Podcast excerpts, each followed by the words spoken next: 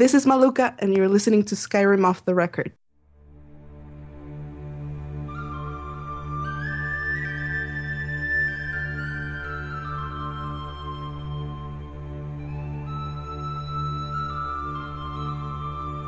The Quest Gaming Podcast presents Skyrim Off the Record.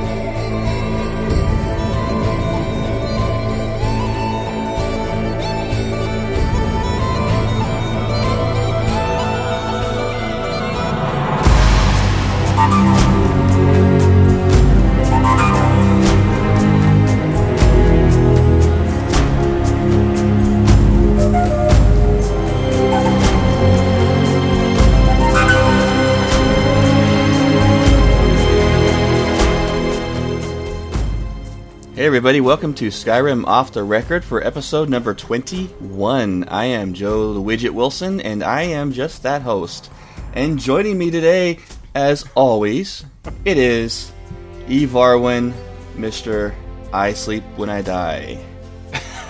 Joe, Joe, I am I am just that host as well. How you doing? I'm doing great. You, yeah. Sir, need to get more sleep. I probably should, and so should you. Yeah, well, you know. Chat room. How is everyone in the chat room? We have another nice full house. Not as full as last time, but full enough. But got the good yeah. people in there this time.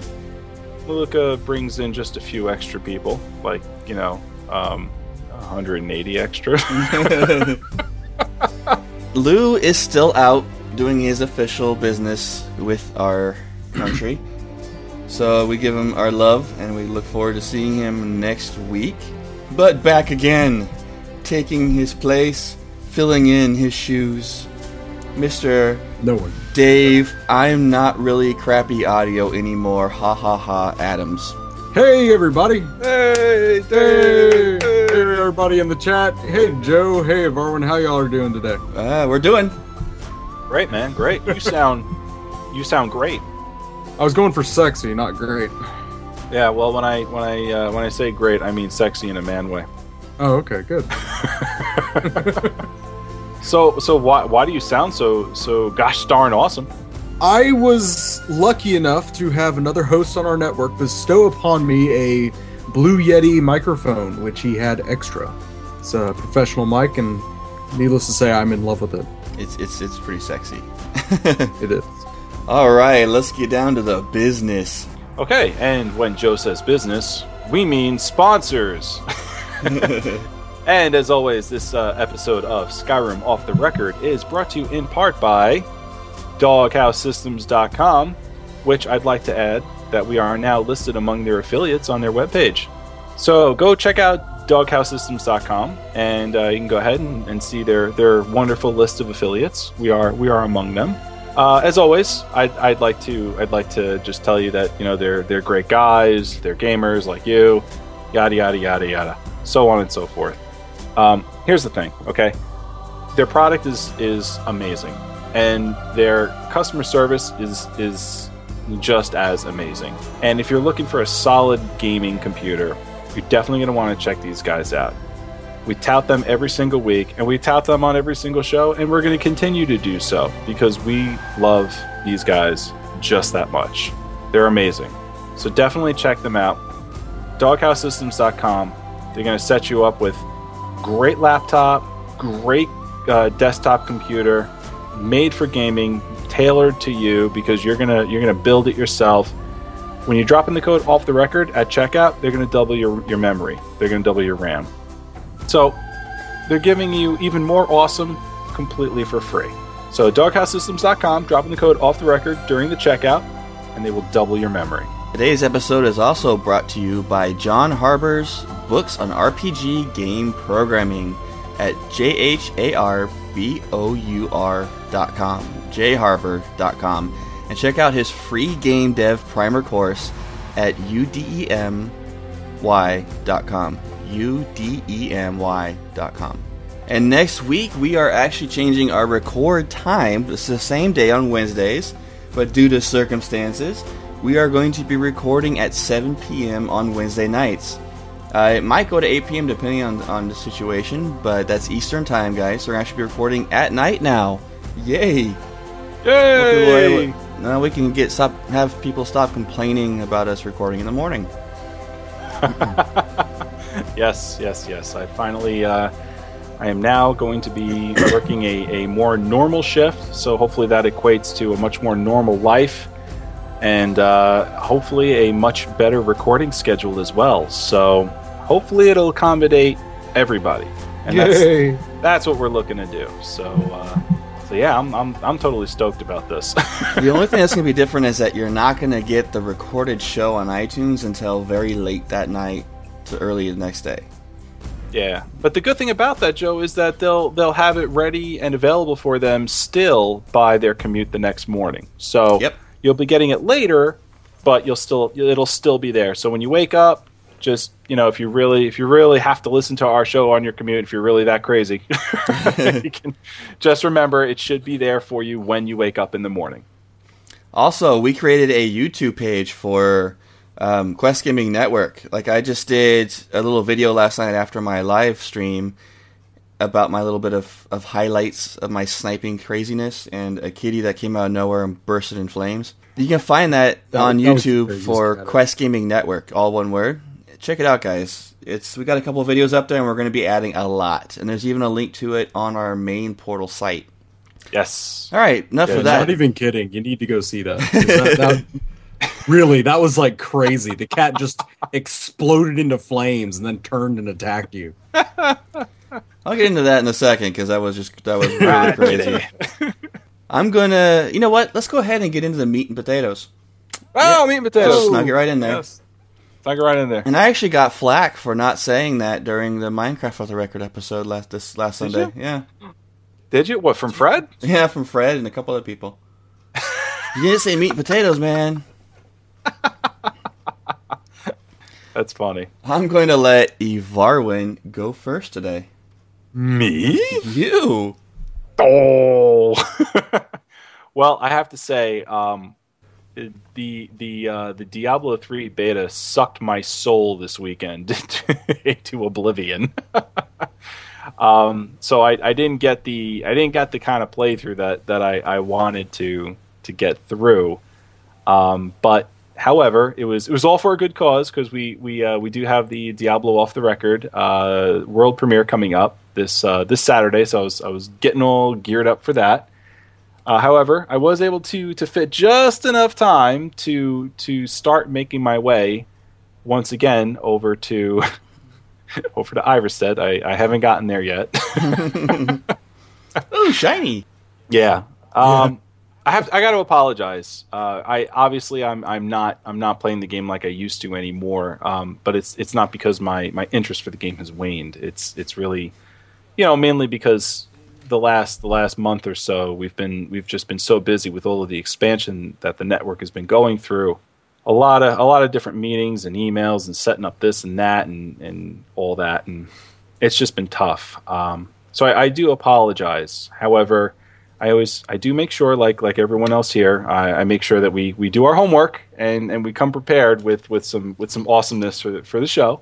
Uh, so I, I was going up to Ivarstead, and I was I finally got there after after last week's uh, debacle where I had to, you know, I, I killed that N P C and and uh, and Maluka sounded like she wanted to hit me over the head with something. Finally got there. I was a about to go up to High Hrothgar when I said to myself, there's there's a, a, a little dungeon over here. I could see it on my compass. I've never been here before. Let me check this out. So yeah, the chat room's going, ooh, candy. Yeah, it was, it was just like that. I was like, ooh, look, shiny. Never been there before. So I, I made my way over to it, and it's called uh, Shroud Hearth Barrow. And uh, let me tell you, I'm glad I walked in because had I had I gone up to High Hrothgar, it would have been the same old thing that I've done in, in every playthrough, you know, since November. And this was this was totally different for me and completely new. And so what this place is is basically it's a crypt. Um, like most of the the you know beginner level dungeons of the game, it's it's a crypt. It's filled with draugr. So as as soon as I zone into this place, you know, I'm thinking to myself, this is going to be like a quick little thing. I walk in and it, it's it's filled with it's filled with all kinds of you know crazy traps. You know, which I expertly avoided, by the way. Um, and I'm mentioning this because at the end I have a ridiculous epic fail that you, I'm probably never, never going to live down. So anyway, like there's this this ghostly elf who's beyond bars that I can't get to, and he comes up to me and he goes, "Oh, you shouldn't be here, booger, booger, booger, booger, booger." I'm like, okay, I guess he's the boss. I have to eventually get to him. There's a, yeah, just like that too, booger, booger, booger, booger. It's uh, pretty specific. Yeah, well, he was specific. It was only three boogers. Yeah, Ivar was in there writing it down. What did he say again? Burger, burger. burger, burger, burger. In quotes. uh, I think this guy's name was uh, Wyndelius. Wyndelius was his oh, name. Oh, the, the the ghost guy who hangs out, yeah. You, you know who I'm talking about? Yes, I know. He's a jerk. Yes, he is a jerk. the, I have to say that the one thing I liked about this was now when you, you walk you go down a series of steps. All right, on your right hand side is is uh, you know Wyndelius, the uh, the the ghost, the ghost knife eared elven moron. And then on your left um, is is a corridor where there's there's just an open room. You can walk in there, and if you walk like as soon as you walk in there, you're gonna you're gonna hit a pressure plate, and all these like darts come flying at you. This was like, I think, one of like four different traps that I tripped and was far enough away from that I didn't get hit at all. Like this happened like several times. I walked in there. I guess it's because like I walk very cautiously in these things now because I'm just expecting, you know, once I go through a door, like there's going to be a trap right there. So I just like walk cautiously. So I trigger this trap, and all these darts come flying past me, and, and not a single one. wait, wait a wait a minute. You were just explaining how you were cautious enough every time you enter a doorway, yeah. not to trigger a trap. Yes. And your next sentence is, so I triggered a trap. no, no, no. I'm cautious enough to realize that there's probably a trap there, and I always check my feet. But just in case there's there's something that I overlook, out of time's sake, you know, I, I kind of like sheepishly approach the door and go through. So this happened to be one of those instances where I, I triggered a trap. And I had been to be like far enough away where I didn't get hit by any of the darts, so I, I lucked out a lot. And it was like a, a series of like four levers. You know, there's there's two on the left and two on the right yeah. of, of the door. Yeah. So I, I thought that th- the traps in and the, the puzzles in this um, in this uh, little dungeon are really cool. Yeah, isn't it like uh, one of the levers shoots darts at you every time you pull it? And three well, of the levers have to be moved in just the way to open up all the doors. I don't, I, I don't. Yes, but I don't want to get that specific with it because I'm still very leery of spoilers, even you know this many months into the, into the game. Um, but yeah, there, there's, there is a puzzle regarding you know dart the darts that, that are in that room and and the doors that, you know, are in front of you basically. So you you have to figure out like, all right, which which levers keep do I keep down, which ones do I keep up, and it took me a couple of minutes to figure it out, but I finally got it. And then I, there's like a couple of traps that way that uh, and puzzles that way that work in that manner. You go through the next door, and there's um there's another gated door there with a pole chain, which you know I spot like a mile away at this point. If, if there's not a lever or you know, uh, a lockpick, then there's some kind of a pull chain somewhere. So I was looking for this thing. Found it, pulled it, walked through. Um, the the, the whole point of this thing is that at at, at a certain point, not, not too far away from when I, I walk through that pull chain, I find a, a big door where you got to put in one of those those those dragon claw keys, and, and apparently this one was a sapphire colored one. So I gotta I gotta find my sapphire colored dragon claw. And uh, I go a little further into the crypt, and I find, you know, uh, Mister Ghostly, not, uh, most Mister Ghostly Elf starts, you know, throwing fireballs at me. So we get into it, beat him down, walk into his main chamber, and I, I read he's got a journal there. So I and I like lore, so I start I start flipping through the, the lore section of this of this book, and you find out like he's not actually a ghost, and you know I, I don't want to spoil it, but in, in any, it's it's cool. If you if you ever get into this thing, read the journal. It's it's it's amusing. I go do that dungeon every time I go up to High Hrothgar. Oh, so you know you know what I'm talking about. Yep, I know exactly. Yeah. I have to get the Ruby Claw because it's not in that dungeon at all. Don't yeah. don't, don't tell me. Don't tell me. don't it tell it me. took me forever to figure out where that claw was too. Well, the that's first time of, I did it. That's kind of the point where I'm at now, because what what happened was I actually have to restart this dungeon because I have to roll my save back. What I ended up doing was I, I, I whipped out one of my torches because it's a little dark in there, and I'm checking all the walls because I know there's got to be some kind of hidden chamber somewhere around here where this thing is hidden. I'm checking all the walls. I'm looking for pressure plates, pull chains. You know, chains, all I gotta do uh, is just bring levers. up your, your mini map.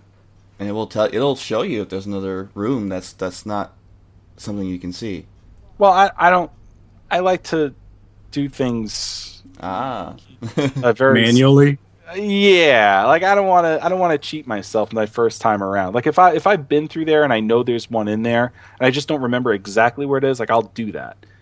But my first time through, like I, you know, I like the I like the excitement and the thrill of trying to solve the puzzle and, and exploring and adventuring, and like that's that's just my thing. I'm I like that. I'll I'll spend I'll spend hours in a dungeon just trying to figure out like all the tiny little nitty gritty pieces of it, and then like maybe two seconds, um, you know, crafting, if if that. Uh, long story short, what, what happened was I'm thinking to myself, all right, maybe it's something with that pole chain through that corridor. Now let me let me explain this to you in detail, just just so when I when I tell you what I did to myself, you'll you'll you'll really understand what happened. When you when you when you go through the corridor initially, okay, there's a wall and a, a cutout where, where that serves as a door and a gated, you know, the, the gate is down. You got to pull the chain, the gate comes up, and you walk through the the stone the stone opening. And on the other side, you know, just a few feet away is another uh, another gate, which opens up as well. And so two gates open with this pole chain. So you pull the chain, two gates open up. You go through, they and you know they, they stay they, they close automatically. Or no, they, they stay up actually. So I figured maybe it's got to be something with that, because in the first puzzle, the doors had to be open in a certain way in order for me to pass through. So I'm thinking, all right, maybe these doors have to be open in a certain way in order for another hidden door somewhere in the script to be opened up. So I, I walk up to the door. From the other side, I reach over and hit the pole chain, and then the doors come down. I'm like, okay, so now I'm, I'm essentially... So you locked yourself in between them. I did. And then I, I figured, okay... I should be able to still reach the pole chain. So, I, and I was. I was actually able to reach the pole chain. So I, I reached the pole chain, and both doors open up. Like, okay, cool. So I'm thinking maybe both doors have to be down, and I have to be on the other side. I'm like, oh, this is brilliant. So I... brilliant, in quotes. I'm such an idiot. So I pull the chain, and then I run through the corridor to get onto the other side of the second gate.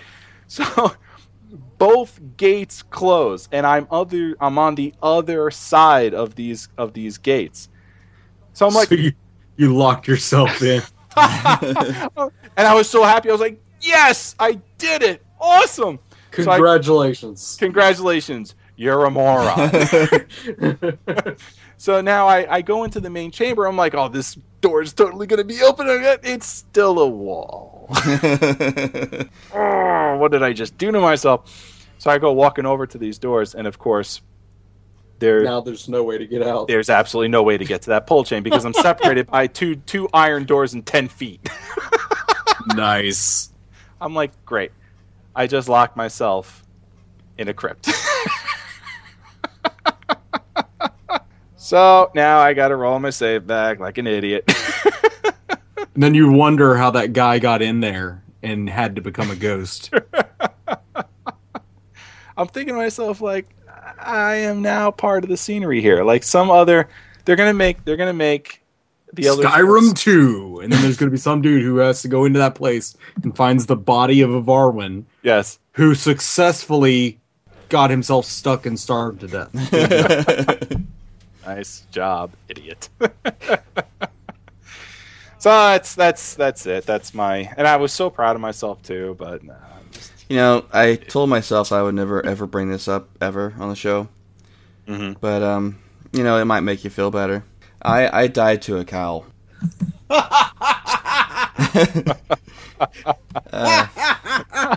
How did that happen? A, a, a, a painted cow. He's still laughing. Yep, my big uh, two-handed sword-wielding Redguard, who is massive. Rogart. Rogart. Walking down the fields next to Whiterun, and there's this guy leading this, this cow that's painted, and I thought, oh, what the heck, why not? And I went to go attack it, and literally three seconds later, I am dead, and I'm still trying to figure out how. I can't breathe. So I can slay multiple giants and mammoths all at the same time, but damn those painted cows. Wow. All right, so the slayer of everything. Slayed by a cow. I, no, I, I appreciate you, you know, in, in, in spirit of, of friendship sharing that with me. Because you didn't want me to be the only person to get made fun of for, for being a dope. My dark little secret is out. Superman. Even Superman has his kryptonite. We now know what slays the Slayer of Worlds. Yes. Painted cows. Painted cows. Cows with paint. Moo. That's exactly it. I, I, my, like, I goes to sleep at night and hears moo. And he wakes up in a cold sweat. What? Huh? What? Huh? It's no. The cow! Oh my god, I'll never eat a hamburger again, I swear! He accidentally wakes up in the same bed as Lydia and punches her in the face. It's like, oh my god! Other than that fail, though, I actually did. Uh, I was actually pretty epic last night in my live stream. Yeah, yeah, I yeah. heard, I heard yeah. everyone was really upset that you didn't die nearly as much. Yeah, that, that we, was we the were. disturbing part, right? Because right when I started live stream, people started taking bets and doing a poll on how many times I would die. Oh lord! I was like, all right, they haven't really watched me play with my my archer yet, so I'm going to show all these fools up. And I got into a lot of close, close, close calls. I just want to say, yeah, it, it, I just want to say, betting on your friend's life is not nice, especially when you're putting it, money it down. It may saying, not be nice, but it's hilarious. I just want to put that out there. Putting money down saying my friend is going to die this many times is not nice. And then rooting for me to die every time I get into a fight, just simply to make a profit. You are you. You were mean to me last week saying that it was mean to, to kill an N P C. You know, this is hey, hey, hey. Have you have you seen that movie um, Hot Tub Time Machine? No, no. Yes. Okay, well, they find out in the future. They they see this one-armed dude who works at the hotel. They go in the past, and he has two arms. And they know he's going to lose an arm. So throughout the whole movie, they're just like, oh, every time he gets in a close call. That was last night.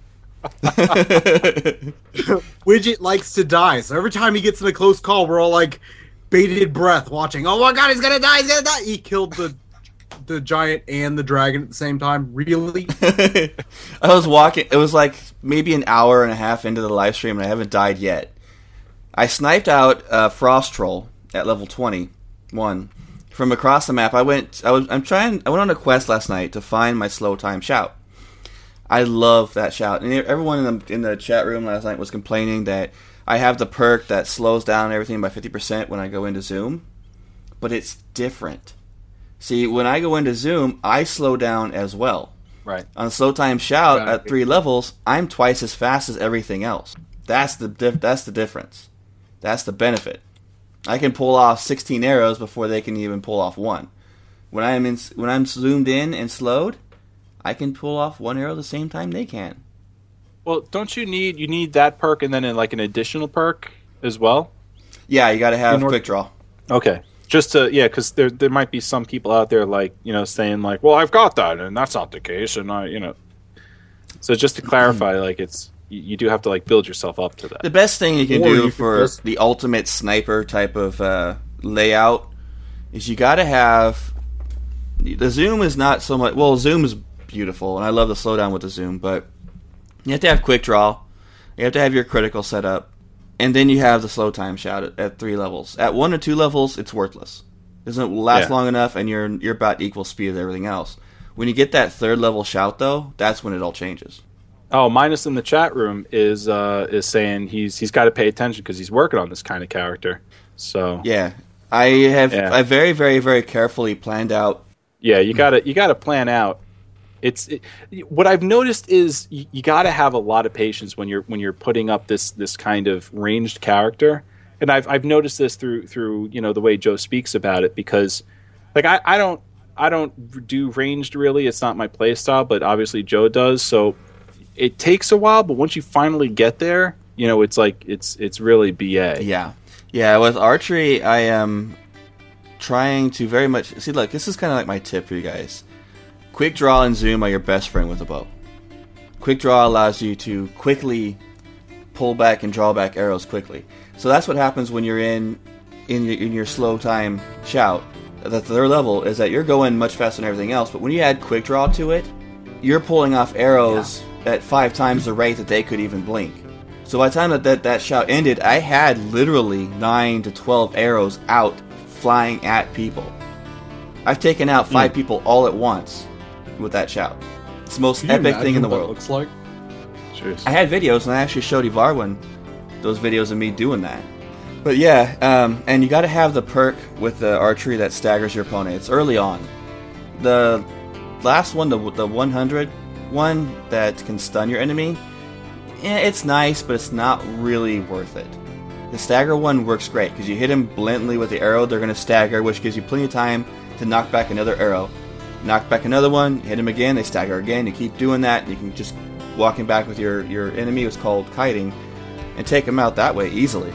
Yeah. But if you're playing it right with stealth, and incorporate stealth to your archery, to where you get the three time bonus to your your archery, with the critical, if you can max out the critical to three times, if you hit that three time bonus with a crit, which happens a lot, you will one shot pretty much everything in sneak. Yeah, and it becomes like utterly devastating. Yes. Yeah. It's just you gotta, you, you gotta, you gotta get there. It takes a few levels. Now, Joe, what level are you right now? twenty-three. All right, yeah, and see, like, so it's it's gonna take. I mean, like, are, am is because I'm I'm making assumptions based on what you're saying, mm-hmm. but you know, it, it, is my assumption correct in saying like if you really want to go with a hardcore archery character, the you know quote unquote sniper type of character, you basically have to wait and be patient for eighteen levels? Would that be... I would say that if you do sneak with the archery at the same time and get those built up and a little bit of two-handed properly, you're not going to really get the archery where you want it until your late twenties. Wow. And that's just straight archery yeah. and sneaking? I'm level twenty-three and I'm level sixty-three in archery, and I need level seventy for quick draw. And I need to get right, so- one more point into my critical before my bow is where I want it. All right, so like as an archer, what would you say, like what, what, what would you say to the person that says, you know what, um, Joe, I want to build an archer and I want to get it up as as powerful as possible. Would it be beneficial to just take all of my initial, you know, levels and just dump it into archery? Like, is that is that a good way to go? You can't, because you won't have archery leveled fast enough compared to your regular levels. So you have to have an uh-huh. alternate plan. Um, yeah, it, it doesn't work out that way.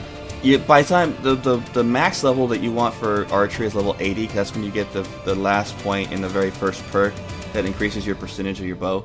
So by the time you hit level eighty, you can put the last point into your, into your first perk, which gives you to eight or one hundred percent bow damage. Then with yeah. quick draw, then with the critical, and then with um, um, slow time shout and the stagger, you're unstoppable. Especially when you add the stealth for the stealth perk for um, the bow bonus, which I believe is like level forty in sneak, which is not hard to do. You can do that pretty dang quick. Yeah, overdraw, thanks, Minus. Mm. Five for five is level eighty. You can do it every wow. twenty levels or ten levels, something like that. Mm-hmm. So it takes... It, and it's and it's an initial, so yeah. you, you start out at level zero, so with that. So it's it's that's those are the things you have to do with that. When it comes to the right side of the tree where you, where you get more arrows, that's kind of useless because I found that I have had no problems having plenty of arrows with me. I've had at least one hundred arrows or more on me at all times of all different types. Hmm. And then I also have, you know, the blacksmithing add-on that allows me to make arrows. They're, the recipe's a pain. Oh, yeah. Was was that called Fletcher? No, I don't have Fletcher because it doesn't really work with the game right now. Uh-oh. I have a general blacksmithing one that includes the locks, the lockpicking as well as the Fletcher. Oh, okay. All right, yeah. So I'm, I'm going to try to get to making, you know, Daedric arrows eventually. But uh, I, I'm working on my archery and my offensive completely first before I start working on my uh, trade skills. So my goal is to have my archery completely capped soon. I want my sneak is where I want it when it comes to my archery, and then I'm going to start building on my one-hand weapon perks. That way, if yeah. I get well, that, close in range, I'll be unstoppable as well. Either way I look at it. Well, that would make sense because you know you want to you want to build that up as quickly as possible because that's a career thing. You, you know that's that's not one of I, I get the sense of you know some of these some of these uh, trees. You know it it it. it, it It takes you, all, you know, a while to get all the way up to the top, but not nearly as long as, as something like this, where, you know, the first perk, Overdraw, you have to be level eighty in order to fully fat max that out. You know, um, I'm trying to make a paladin character with, with my, my sword and shield guy.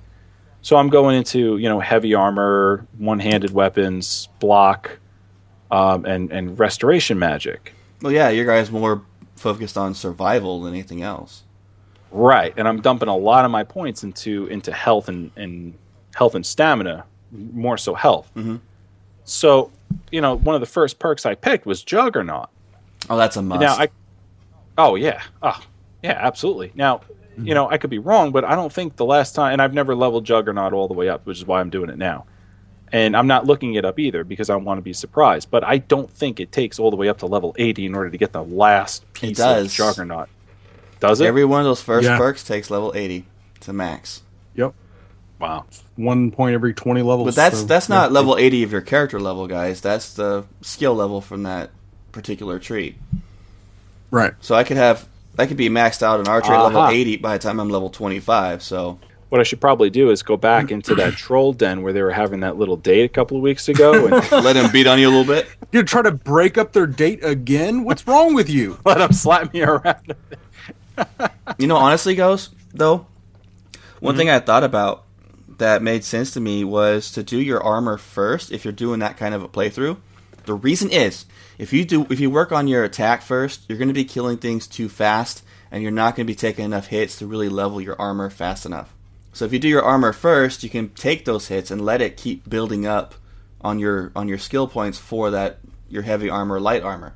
And then once you get that to where you want it, then really start focusing on your your weapon attack. So you'd want to do your shield. For your case, it'd be your shield and your heavy armor first. That way you can take those hits. I mean, yeah, the fights might last longer, but you're going to be building up for making yourself completely unstoppable in the future.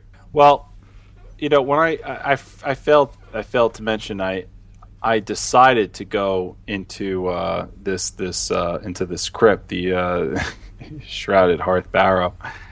Um, because I started going up High Hrothgar, and I got mangled by a cat. One of those saber-toothed cats. And the thing just jumped right on me, and I was like, ah! You know what, guys? Since we're on this roll, let's go ahead and and just stick with this roll for today. Let's go ahead and analyze each play style. Um, okay. Then I'll continue with my play story, and we'll get into Dave, and then we'll continue with the rest of the show. I don't care if the show's two hours. Let's have fun. I'm having fun right now. Exactly. We haven't done yeah. these kind of tips in a long time. I think our, our fans and, and listeners want it, so let's go ahead and do it. Let's do let's it. Let's do it. So like we were do saying, it. with the do whole it. sword and board ah. playstyle, get right. your armor and your shield first. Get those I up. disagree a little bit. Uh, there is one perk in the shield category. Wait, where's my Chewbacca which... noise? This is a D N rant. Where's my Chewbacca? Now I got... No, no, no, no Chewbacca. No Chewbacca. I disagree on one point. Okay. There is one perk in the shield category which makes me angry. And that's the one where I, it's something about if you block a critical hit or some type of breaking blow or something weird like that, it slows time to let you try to regain your stance. Yes, and I have refused to take that I stupid perk. I hate that perk with a passion. I took it one time on my short, sword and board character. I never played him after that well, again because I hated you that. You really didn't counter-argue me at all. You just kind of added to my tip and and what perk to avoid. I didn't talk about perks in it. Oh, well, I'm right. I just want to point that well, out. Well, I, I think you are right, yeah. I mean, I'm not going to argue with that. That's very good, actually. Wait, do we need a devil's advocate? Hold on. I mean to say, I took that perk, and it's the greatest well, thing. You're now. Wrong! No, no, I don't refuse to be wrong. Now, what about the uh, the playstyle of the walking masochistic tank, like what I did with Rogart, which is heavy armor, two-hand weapon, I'm going to destroy everything and not think twice about it. Watch out for cows. When I when it comes to that tree, it's about the two-handed perk. And avoid cows, especially the painted ones. I, I spilled... I let that secret out of the bag for the sake of, of my of my good friend Ivarwin, and you, you can't hold it against me now. It's just against the, the bro rules here. Yeah, no, totally. No, it isn't. Are you kidding? Brew rule says that I should pick on you about it every hour of every day. No, no, no. That's only if you're dating a girl that you don't like. Oh. That's true. That's true.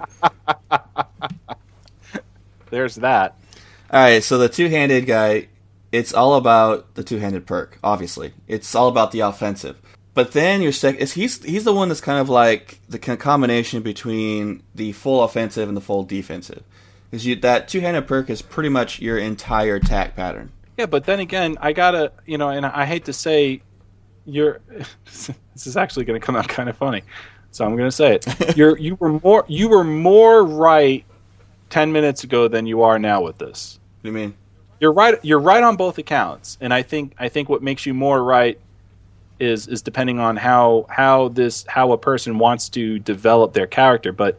If they really, really, really, really want to max out as quickly as possible their their heavy armor skill and really well, just... With the two-handed juggernaut, it's not about the defense. It's about the offensive more. The defense is a secondary perk. Right, yeah. But then I would say... I don't, I'm sorry, I don't mean to cut you off.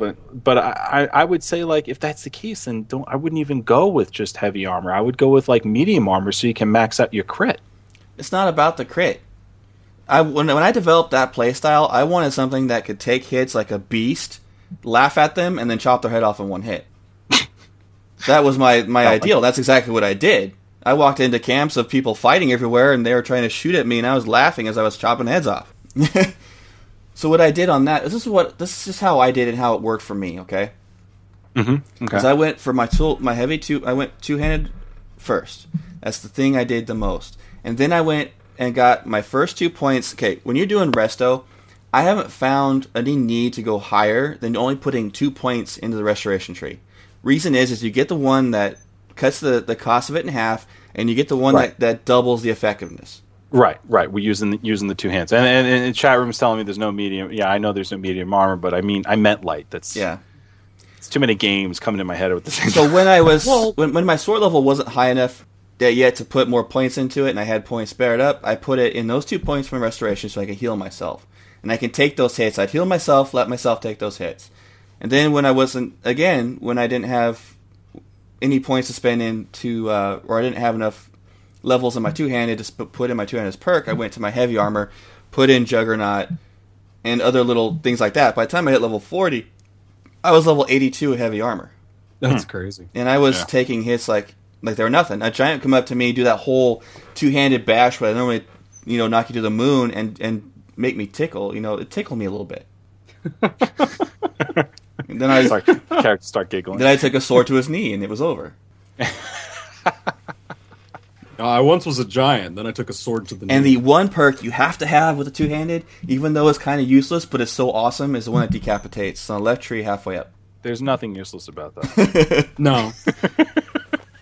That that uh, doesn't increase your D P S, but it does increase your awesome. And I found that when yeah. I got higher up and I got, you know, my awesome weapons, I was I had a, uh, a Daedric sword, two-handed sword. I didn't have to worry about crit at all because my normal damage was enough to kill a dragon. So the crit really? perk wasn't really that valuable to me because I didn't need it. I was one-shotting everything with normal damage. Using the two-handed weapon. Using the two-handed perk, yep. Mm-hmm. And that's all I really did. I put it into two-handed perk, heavy armor, and I did uh, my, that two points resto. And I think I threw, and then I did a lot of blacksmithing and enchanting. Yeah.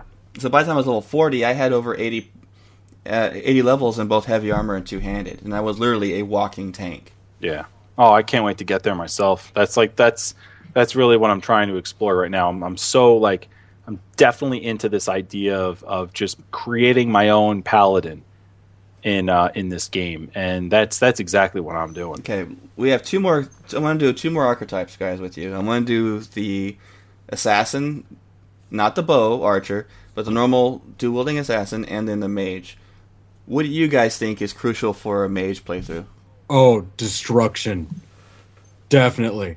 I have to agree with you on that. I, I know that a lot of people say, you know, conjuration mages are awesome, but I disagree. Conjuration is not for mages as much as people want it to be. Conjuration is more um, for the sword and board playthrough or the assassin. It really is a lot more effective in the assassin and the sword and board playthroughs. E- even more so in my type of archer. I play a different type of archer than you do, and we'll get to that later. But uh, I, it definitely it n- doesn't seem like a mage thing as much as mage armor, which is definitely a great thing for mages, and uh, destruction spells. What is oh. what is that tree that allows you to confuse them or make them lose interest in you? I always forget the name of that tree. Uh, is it illusion? I think so. Everyone in chat room is saying it's illusion. I found that doing a destruction with an illusion cross on my mage was becoming extremely effective. Was it? Yeah, because I was, I had, I would have like my destruction spell on my left hand, and I have like a fear spell on my right hand, or the one that makes them lose interest. So if they got close to me, I hit that spell. They either ran away or they just walked away casually, and I just started blasting them again. As soon as they got back to me, hit them again with it. It was just back and forth, and I never got touched. That was the way I liked playing it. And then of course, the alteration with stone flesh and things like that. That are extremely helpful. Um, but Alteration actually works extremely well for the Assassin. Yes, you have the does. Detect Life perk or spell in there. Um, these little perks, there's always magic that can help out a lot, really. I'm like absorbing all this stuff right now because I don't I don't mean to like be out of the conversation, but I hardly ever play, you know, a magic character. The one attempt I did make at playing a magic character, I wanted to try my hand at at um, you know, one spell in one hand and a and a and a shield in the other, with, you know, a mix of um, you know, light armor and heavy armor pieces. So I would wear like, you know, heavy armor bracers and heavy armor boots, but he'd have like, you know, the robe and and the shroud, uh, the hood, that kind of a thing. Hmm. Which that sounds um, horrible. It, it you know it, I didn't get it very high. Um, Because then, you know, Joe sent me that that uh, that picture of, of how the game looks on the P C, and so I never really had a chance to fully explore all that. But so I like, you know, and I, I bring it up because I my my uh, my magic playthrough is is you know, um, literally almost non-existent. So like I, I don't really like dip into this this stuff at all. So you, you guys are saying like, you know, destruction is, is definitely where it's at if you're going. Man, just, just I'm all about pure the base. Pure in-your-face damage. That's what I love playing in these games. Like with my archer, yeah. I'm one-shotting things like you wouldn't believe and sniping things from across the map and watching their bodies fly everywhere. With my two-handed weapon, you know, bashing everything up close and personal, one-hit everything. Uh, when it came to my destruction with my mage, it was all about destruction for me. I had to have that dual-wielding awesomeness of lightning. I felt like I was a Sith warrior that was blowing everything to hell. But, you know, when it came to oh, a yeah, secondary the... perk, I really enjoyed the illusion perk. And then with... Now, how... Which, huh? which one specifically? Which one specifically did you uh, like? The fear, and I liked the, um, the one... I forgot the name of it, but it makes them lose interest. Oh, calm? Calm, yeah. Yeah.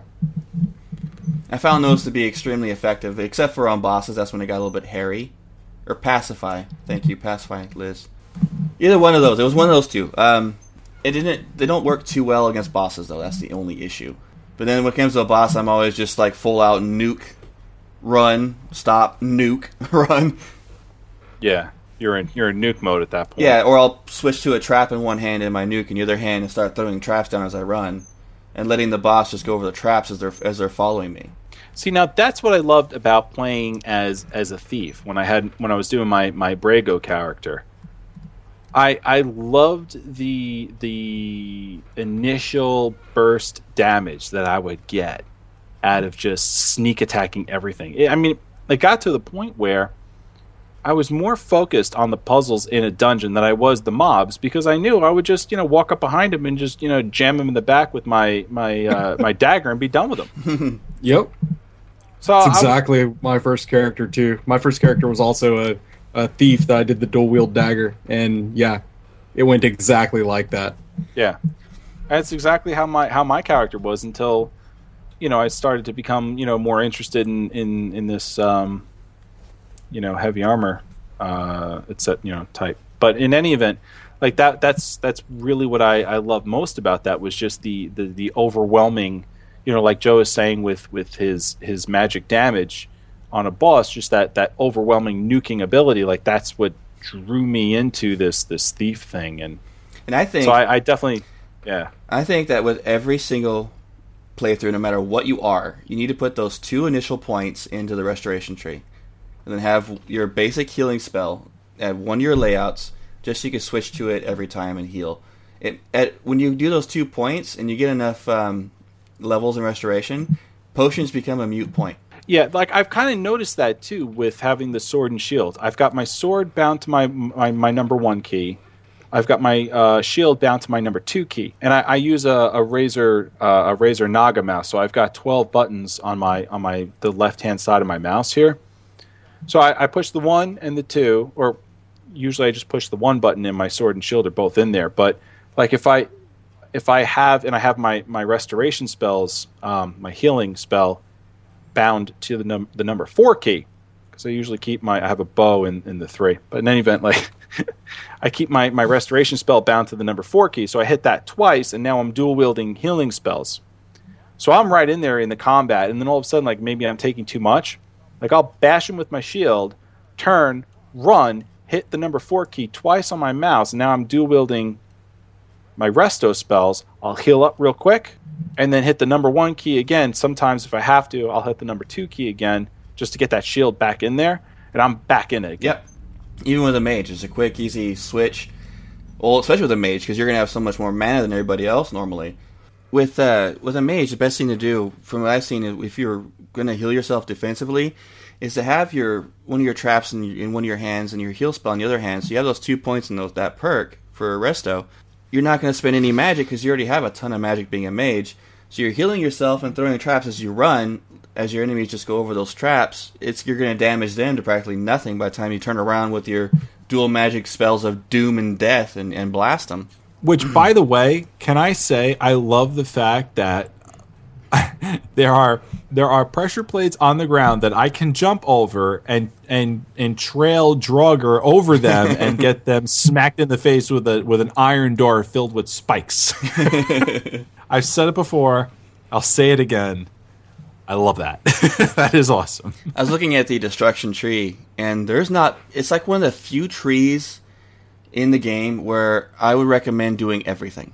Yeah. Because there's like, well, there's two... I completely agree. There's three different areas where it's like, okay, Frost, Flame, and Shock, but you never know what spells you're going to be using. You could have a, a, a Shock Trap out, and you're using Frost in one hand, so you want those perks that do more damage for those perk trees. And then at the end of it, you get Intense Flames, which does uh, more fire damage to targets who... It causes targets to flee when their health is low, or in Frost, it paralyzes the targets if their health is low, or in Shock, it disintegrates the targets if their health is low. And then Master is one of the few one hundred point perks that is actually useful, because it uh, Master-level destruction spells cost half magic, which is, you gotta have it. Otherwise, you cast one Master destruction spell and your all your magic's gone. So when it comes to destruction, fill the entire thing up, and you won't go wrong. Well, it's pretty much the same way with any school of magic. If you're going to make a mage character, every school of magic has something neat in it. Like uh, even if you're not going alteration, uh, the one hundred point alteration spec spell mm-hmm. perk, pick a word. Uh, the one hundred point alteration perk is called Atronach, which allows you to absorb thirty percent of magicka of any spells that hit you. Doesn't matter what mage you are, that's always a nice thing to have. Yeah, that's always um, helpful. I was looking at the alleged... Or, at the, I'm sorry, Dave. Go ahead. I'm sorry. Bad joke. Oh, no. I was just going to point out a few more. That, that like, even in... uh, what's this one? Um, Illusion. has silent cast spells in case you're going to go like a mage mixed with a rogue. Mm-hmm.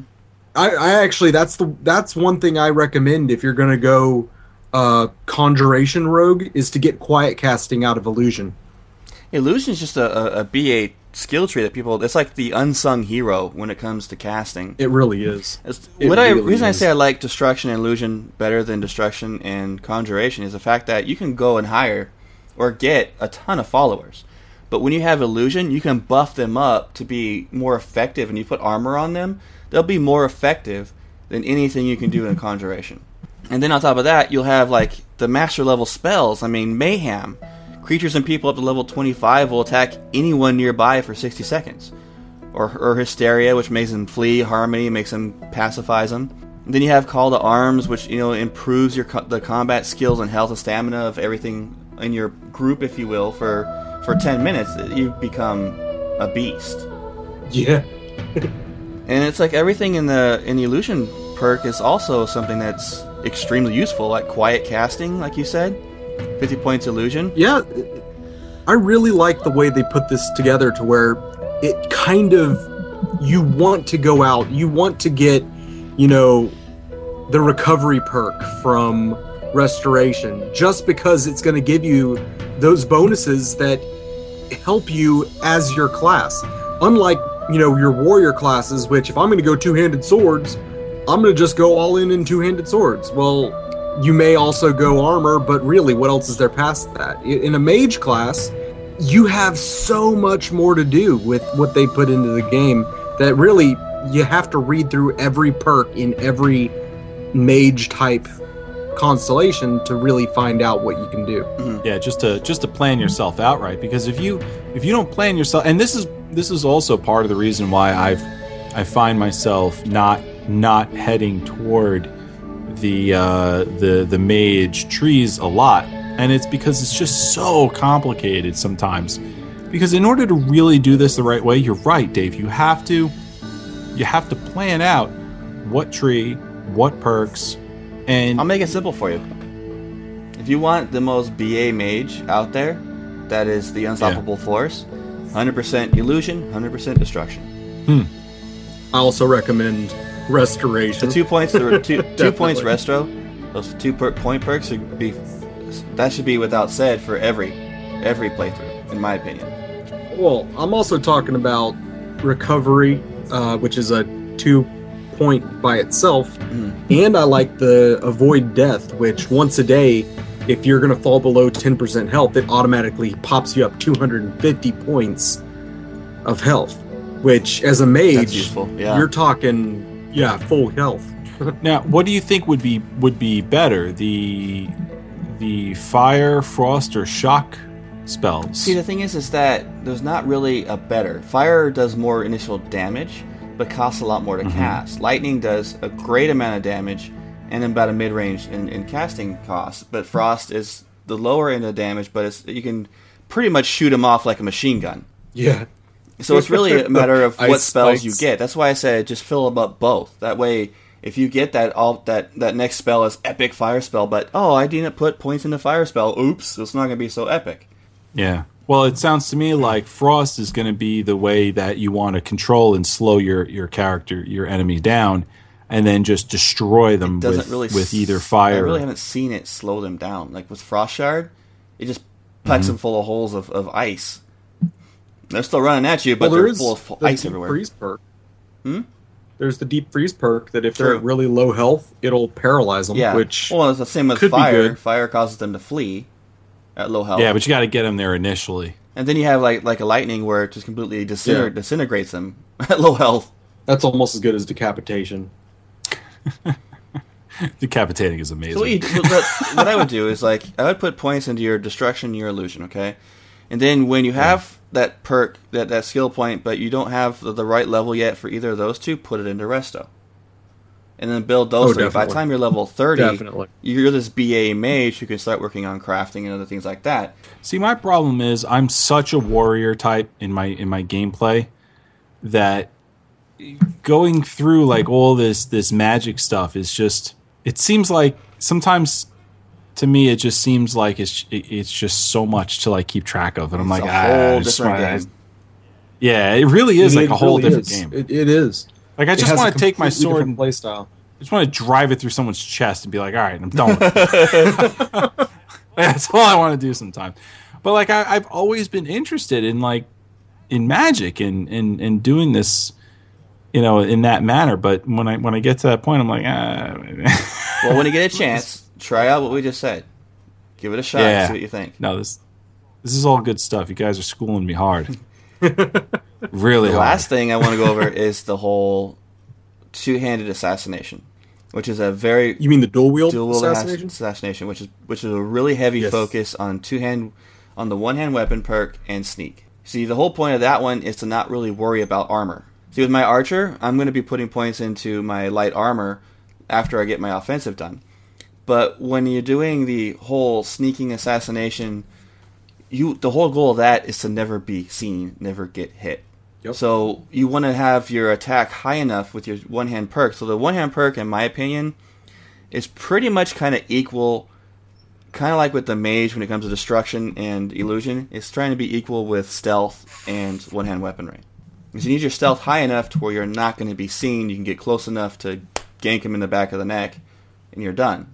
But you want enough damage in your weapon that if they do see you, you can take them out quickly and move on to the next person. Go into sneak, and they're like, huh? Where? Because huh? the high-level sneak tree is incredible. When you get that last perk, you could they could be standing right next to you, coming at you. You go into stealth, and, oh, where? Huh? Okay, he's, I, I guess I saw somebody, and they walk away. You just go next to them and gank them.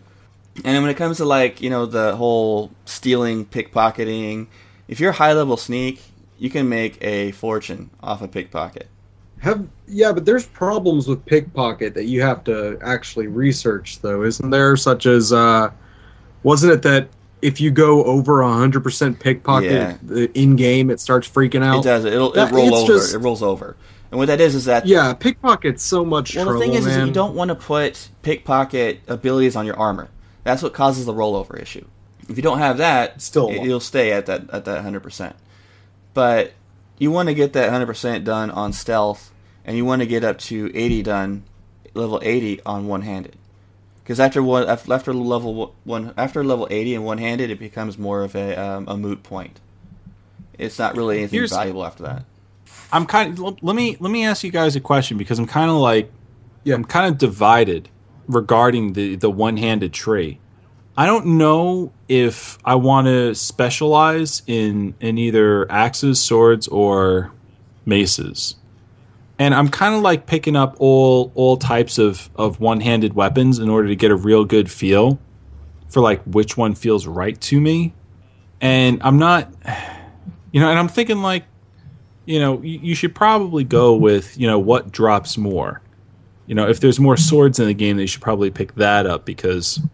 You know, you're more likely to get, you know, an awesome sword with, with ridiculously cool stats than you are to get, you know, a mace. And, you know, here I am specialized in that sort of thing. When you're going with it, the weapon choice, if I get you follow, if I follow you right, is really dependent mm-hmm. on what you're doing. If you want the quick attack or the more damaging base attack. Um, for the yeah. stealthy, sneaky rogue, you want to have daggers. Oh, definitely. That's where you're... Well, no, especially I'm... with Assassin's Blade, does like fifteen times damage with a sneak attack with daggers. Oh, yeah. There's there's no way around it. And plus, it's low. It's like Assassin's Blade is like fifty in on the tree. So definitely, if you're going to do the rogue, go with daggers. But yes, all the different weapons have different speeds, even if they're one-handed weapon. And yeah, that combined with damage, I mean, would you rather do... two really soft attacks with a sword or one really heavy attack with a mace is when it really boils down to. Yeah, and here's the thing, like like what would be what would be most useful for me as a paladin? You know, because when you build when you build a paladin character, all right, so I've got a I, I've got a ton well, of armor and health mm-hmm. and I'm able to heal myself. So my survivability is is through the roof. You know, if I can withstand all the hits I'm taking, wouldn't it be better to just take all of my strength and all of my power and, and just devastate you my know, enemy with one stroke of a mace? Let me see if I can make this really easy for you. This is yeah. a, a very typical game design um, uh, train of thought, really.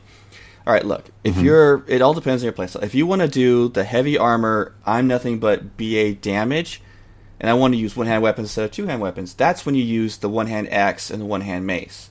For the sword and board, you want that sword because it's an equal balance. It has the, it has the power and it has the speed to really balance out what your attacks with your defense.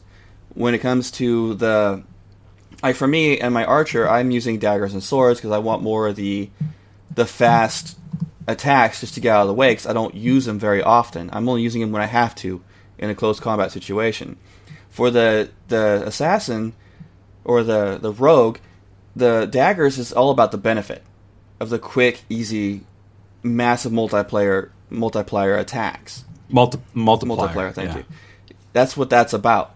Um, and the, the, the common misconception when it comes to a rogue character is you don't want to use bows. Because if you use a bow, they're going to go, huh? And they're going to come finding you. You don't want to use a bow. That's a last resort option. You want to be able to get up close to yeah. them and stab them before yeah. they see it and before you're even noticed. If you go up there, you one-shot them with a dagger, even if there's someone standing right next to them and you're high enough level and sneak, they're not going to see you. Oh, I noticed that with my Brago character. That the, the dagger was, and it took me a long time to, to finally like warm up to, you know, using daggers in the first place with that character until I finally like, you know, got an awesome dagger and, and, and I was sneaking up and one-shotting everything. I was like, this is phenomenal. Like why I put the bow down immediately. Yeah, that's that's what did it for me on my main character was I used to be the conjuration bow character mm-hmm. and then it, I started doing the sneaking with the Assassin's Guild and got the got up to uh, doing the, the fifteen times multiplier on my my daggers. I one-shotted a dragon and I never picked up a, a bow again. You know what's interesting to me is that one of the most useless constellations in the game, in my opinion, is light armor. Because if you're doing a light armor character, you're all about offense anyway. All you're doing is burning. Now, the only reason it would become useful is if you're trying to do like that two-handed weapon guy, if you want that that critical perk from light armor, then that's when you would use it. Other than that, like on my archer, I don't need to worry about it, because ninety-nine percent of the time, nothing's going to get close enough to me. Hmm. Same with an assassin. You don't yeah. really have to worry about that perk, because ninety-nine percent of the time, they're going to be dead before they have a chance to hit you. Yeah. This is this makes me think, this makes me think I should probably go, I should probably go mace as a one-handed weapon. You know, I would with recommend it. Yeah. Because first off, if you're in your pally, you're going to want to be leveling up your heavy armor and your shield, right? Right. So having a slow weapon would probably give you the benefit of letting your I hate to say it, Ivarwin. I know your character's probably the morally good and, and and holy and all that kind of stuff, but the Mace of Baal that you get oh, yeah. is the ideal for your character. That or actually, Definitely. you know, I got to say it though, is that if you put points into the one-handed tree to the sword side of it, and you get yeah, I was, the Dawnbreaker. Yeah, unreal.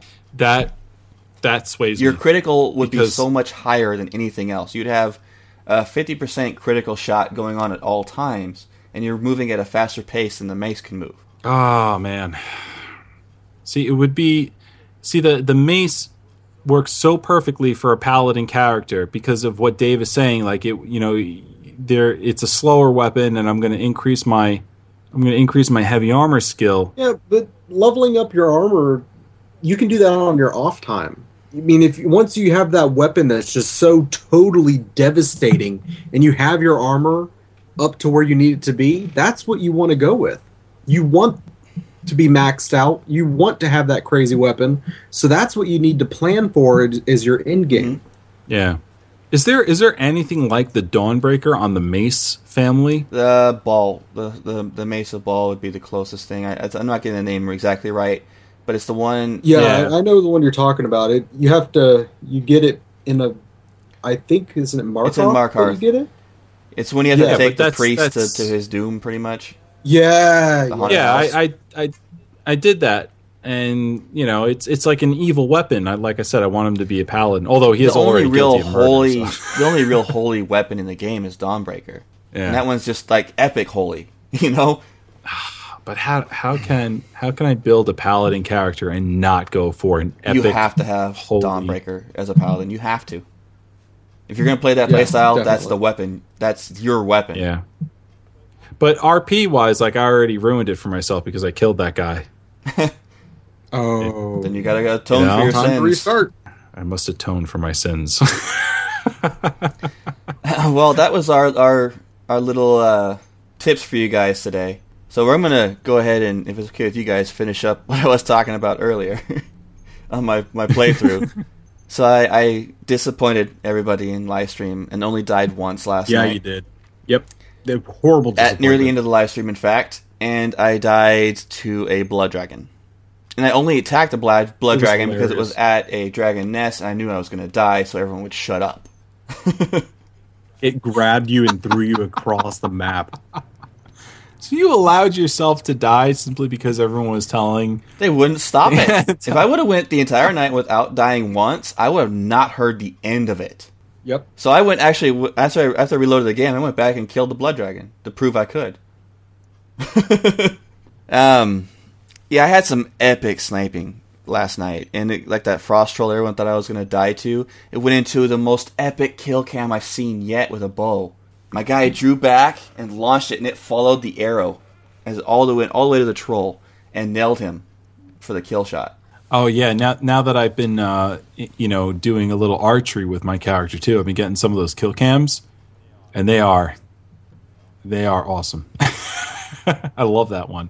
When the, the arrow follows mm-hmm. over, and it's so cool. One thing I noticed last night is, well, yeah, besides that fire tiger, but I went to go get my slow time shout, and I had people in the chat room telling me where they were located. I got uh-huh. one that you don't have to do any quest for, all right? I forgot exactly where it, it's, it's. Oh, it's in Hag's End. You have to go to Hag's End to do it, which is you have to go through, um, it's basically southeast from Solitude. And you have to go through another cave to get to Hag's End. I wish I forgot. Oh, uh, Red Steel Debut. Debut. Mm-hmm. I went in there and got the slow time shout, and then I wanted to go do the other one, so I went to um, Labyrinthia, thinking maybe I could get into Labyrinthia without doing the, the Mage College quest chain, because that's at the very end of that quest chain. I don't want to go through that entire thing. I'm a freaking sniper. Yeah, I'm like terrified of going through there, by the way. So I went over to Labyrinthia, and I, what, Labyrinthia? And I actually found another area I've never seen before, right next to Labyrinthia. If you go into the main area, the main gate that leads up to Labyrinthia to the right, on the left, there's a labyrinth. Do you think that's why they called it Labyrinthia? But it's not Labyrinthia. When you go into it, it's not called Labyrinthia. It's actually something different. It's a maze. And I went into this... It's mini Labyrinthia. Well, I went into it first, I was all sneaky because I was terrified to death I was going to die. I was on a roll, after all. And these, like, mm-hmm. six stabs come out of the ground and start hovering in front of me. I'm, like, sneaking all around them, making sure there's not an enemy attached to them. If I touch one, they're going to come out and kill me. Eventually, I grabbed one that was worth the most money, which a lot of money, actually, and nothing happened. That was cool. So I went into this, this maze, and there's, like, these stone um, corner pieces you can touch, and they open up, and there's something inside of them. One of them had this, like, burnt head with a coin in its mouth. Yeah. It was awesome. Yeah. Took the coin, moved on. At the end of it, I got another shout that I didn't know that even existed in there. It was just a really cool thing. I went up, at the beginning of it, you go up top, and you can see this entire maze laid out in front of you. It was something like Out of the Labyrinth. like I like hear David Bowie singing in my head. And then I went to Labyrinthia. Well, right after I got out of that, I noticed a troll, which everyone was like, yes, he's going to die. Yay, yay. Nope. Three shots, he was dead before he even got near nice. me. He didn't even get a chance to take a step before he was dead. Then I got, I was heading towards Labyrinthia, and I was out of sneak, didn't even realize it, and another troll sees me. That's when I thought I was dead. No, I kited him and kited him. I had my fire breath on for my shout. Hit him with that, which took him down to nothing, practically nothing. Popped him one more time in the head, and he was done. Everybody in the chat room and in Skype, I had Dave with me, Fred, and Dan. And they were all just like booing and like, oh, come on, you didn't die. But I had close calls like that all night. Like at the end of Hag's End, you have the hag raven that's on the ledge of this mountain. And she summons two frost trolls out of the blue. So I was like, oh, screw this. I took off down the mountain, and they, I mean, the trolls almost had me dead.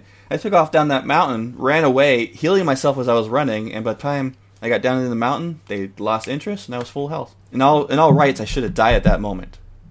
but I didn't.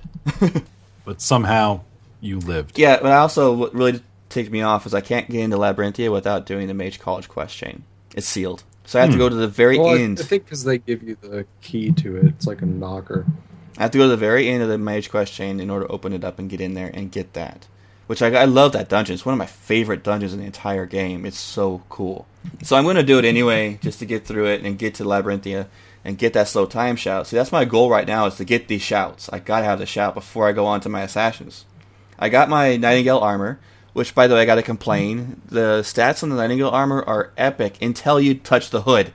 The coolest piece of that stupid set is the hood. It's the hood. And it's a stupid fifteen percent less to casting, like, uh, what was it, um, Conjuration or something like that? What the hell? Yes, totally totally useless. It feels useless anyway. So I took it, it off and put my, my Elven Armor of, of Archery on, which gives me twenty percent more bow damage, or is illusion. That's right. I, ac- I actually have something to tell you about that widget. Mm. I found a mod that changes up the stats on the Nightingale Armor because there are people in this world who agree with you. Oh, I'm not going to worry about modding it. I have other plans for armor anyway. So I went to go for, to the final place for the Dragon Shout, and it turns out that it's in that, that location where you have to do the Jagged Crown quest for the uh, Civil War. So now I have to do half the Civil War, get that shout, and then I have to go to Labyrinthia, do all the Mage Quest chain, and you get that shout. And by the time I get all this done, get the shouts, I'm going to be like level forty going into the Assassination Quest chain. And I haven't even gone up to High Hrothgar yet. Yeah, it's a lot. That was that was another thing I was I was wondering about. Should I, you know, I'm, I'm wondering, should I even go up there? Oh. Or, well, I should I should go up there, but, you know, should I? I'm thinking, like, I, I want to kind of, I don't know. I'm kind of thinking about maybe creating a, a wandering paladin character. Hmm. Just an offshoot idea. That's you and your paladins. Could be an excellent idea. A wandering paladin with a, a cleric as his best friend who loves petting wild wolves. Hmm. That's this a, sounds like a dungeon quest idea. Almost. It's fluffy. It's fluffy. Aha! People in, in uh, the reason why I love Labyrinthia is the opening room of this, this dungeon. It's right when you walk in, a bone dragon spawns, just kind of rises yes. out of the ground, and a ton of skeletons all around this massive room comes out. If I had my second level slow time and I'm in full archer, tink, tink, tink, I'm going to record that. It's going to be insanely epic. I'm going to pick all of them off before they even get near me. It's going to be insane. Can't wait to do it. If you haven't done Labyrinthia, Ivarwin, you've got to do it, man. It is one of the things yeah, in Skyrim that you have doing. got to experience. I don't know. I'm scared to get in there. And honestly, though... Don't be scared. It's awesome. Honestly, though, the Mage Quest chain is is actually... The Mage College quest chain is actually a really good story. So that's, yeah. one, that's one reason to do it. After you get Dawnbreaker, you're going to need Dawnbreaker, because when you go in there, it's all undead and a ton of it. Mm. You'll just own every. You'll feel like a paladin big time at that point. mm-hmm. Uh, yeah, fighting an undead dragon. How much more paladin can you get? With thousands of skeletons coming at you from every direction. Yeah, you see like an epic glow of holiness, awesomeness, blah. And record it and put it on YouTube because I want to see it. All right, enough of my playthrough. Dave, what about you, man? I was inspired. Inspired. Inspired by the amazing Joe the Widget Wilson, destroyer of worlds and and servers. Oh, uh, and servers. I'm sorry, Dave. I have to interrupt you on this. Miss Liz just put, point out something that's that's very very true, and it's good to know. Is don't do Labyrinthia until you do or Mage Qual's quest question until you do the Greatbeard thing first. It can cause it to glitch. Oh, okay. So yeah, I'm going to do that after I do the. Uh, well. Hold on now. Now, Liz, Liz brings up a good point here that maybe most of our listeners don't know about. Oh, how I'm sorry. far into it's this... the Jagged Crown quest chain. I'm sorry, not Labyrinth, not the, that one. It's the Jagged. You're right, the Jagged Crown. All right, so don't do Labyrinthia. No, no, it's not Labyrinthia. It's the Jagged Crown quest chain okay. that's halfway through the Civil War. Okay. So, now I'm completely confused. The Jagged Crown. You want to go to High Hrothgar? Yeah, you gotta go to do, do High Hrothgar thing first. first until you get past where you get the, you collect the artifact. And then you can go do um, the Civil War without it glitching out or having any issues like that. I mean, some people oh, okay. are saying gotcha. that it got fixed in one of the patches, but I wouldn't risk it. Yeah, that's one of those things that can mess your whole game up. Just don't even mess with Just it. Just go do High Hrothgar, yeah. Get it done before you do the Civil War, and then do that. So basically, do do the the Dovahkiin Dovahkiin quest chain, the, the the very beginning stuff, and then you know the, the Civil War and. I think you have to do the Dovahkiin quest chain up to the point where it splits to the the blades and the the actually the the High Hrothgar. So pretty much you have to go and, and finish it where they raise the dragon, and then after that you go turn in the artifact with the High Hrothgar guys, and that's when it pretty much is it right there, right? Yeah, then you're good. You gotta you actually have to recover the horn and bring it back to. Okay, the, that's the what guys. I figured. Mm. Yeah, that's fair enough. I mean that that. gives you the full um, Fusro do, Fusro Dash out anyway, so might as well. Right. Yeah. Yeah, exactly. Once you have that, you're, you should be good for pretty much and anything. And that will that cause dragons seen. to spawn often. Because what I'm doing right now, without doing that, they're very rare. The only, the only dragons I've pretty much killed, besides that one incident last night, was at a nest. Hmm. So it's definitely a good tip from Liz. Thanks, Liz. Anyway, Dave, what were you saying? Yeah, thank you, Liz. Oh, yes, thank you, Liz. You're awesome. I, I was saying that uh, I was inspired by Joe the Widget Wilson, Destroyer of Worlds, and, and Dire by Cattle. Um, I wanted to t- talk about my new character that I made, my uh, archer. Yay. But I'm doing it differently than oh. Joe, because he's wrong. No, I'm not. I, I, okay, I'm, I'm kidding. Um... What I'm doing is I'm going the way of conjuration. This is really what I originally wanted to do with my first character, but I kind of gotten to the point of um, going the assassin route. I don't want to do that this time. I want to go full archer conjuration. Um, what I'm going to do is it's basically a mage. I heal myself with restoration. I um, conjure my own uh, swords, and then eventually will conjure my own bow. And the whole point is, is to be able to basically run around completely stark naked and still be a boss. Naked like a boss. Yeah, I'll be able to summon my bow, shoot anyone I need to shoot, have all my perks set out, basically the same way that Joe did, because, you know, he's he's right on all the perks for being an archer. Definitely. But I do enjoy being able to quickly flip in and out of weapons, just summon them up as needed, and never have to worry about uh, basically anything. You know, Dave. You you never run out of arrows. It's amazing. You know what? We're kind of both right, though. That's the beautiful thing about Skyrim, is that we went over the, yeah. the, the raw basics of like the raw skills, but you can mix and match them. Oh, that's that's the whole point. That's the whole fun of Skyrim. Exactly. That's what you're doing. You're playing an archer, but you're doing it differently than me, and still going to be as effective. Maybe. Well, but the cool thing is that I don't have to worry about um, being sucky like Widget oh, or touche, upgrading touche. weapons. Wow. The more I use my conjured bow, the more it levels up my conjuration my and my archery, which the higher level you have in that, the better the bow is that I summon. And it, it's, I believe it's is Daedric. It's a Daedric bow that's summoned. And then it levels up with you, basically. So you never have to, you know, figure out, oh, I need to do this and that with the bow. And, you know, I need to find a new one. I need to enchant it this way and that way. Which, by the way, you can put poison on a summoned bow. I like, see, that's Just, where I'm different, though. I don't like this, that bow because I like to have my bow enchanted with a soul trap. Well, see, that's the thing. It's a conjured weapon. So I'm going to go into soul trap. It's going to have oh, that on you it. You got a good point there. Very good point, actually. Touche, Dave. So it has the soul trap. It's excellent. I, I love it. it. It's exactly what I want for my gameplay. Good point. Awesome. Um, the only problem I have with any conjured weapon is the conjured battle axe, which personally I would love to use if it didn't glitch out every now and again and make it so I was stuck without being able to equip a weapon in either hand. Which, I don't know if y'all have actually had a chance to play with this, but every time I've ever made it, it freaks out on me, and my conjured axe doesn't work. Hmm. So, I get angry. Like, really rage I angry. love the conjured dagger from Midas Magic. Is is the conjured dagger in Midas yep. Magic?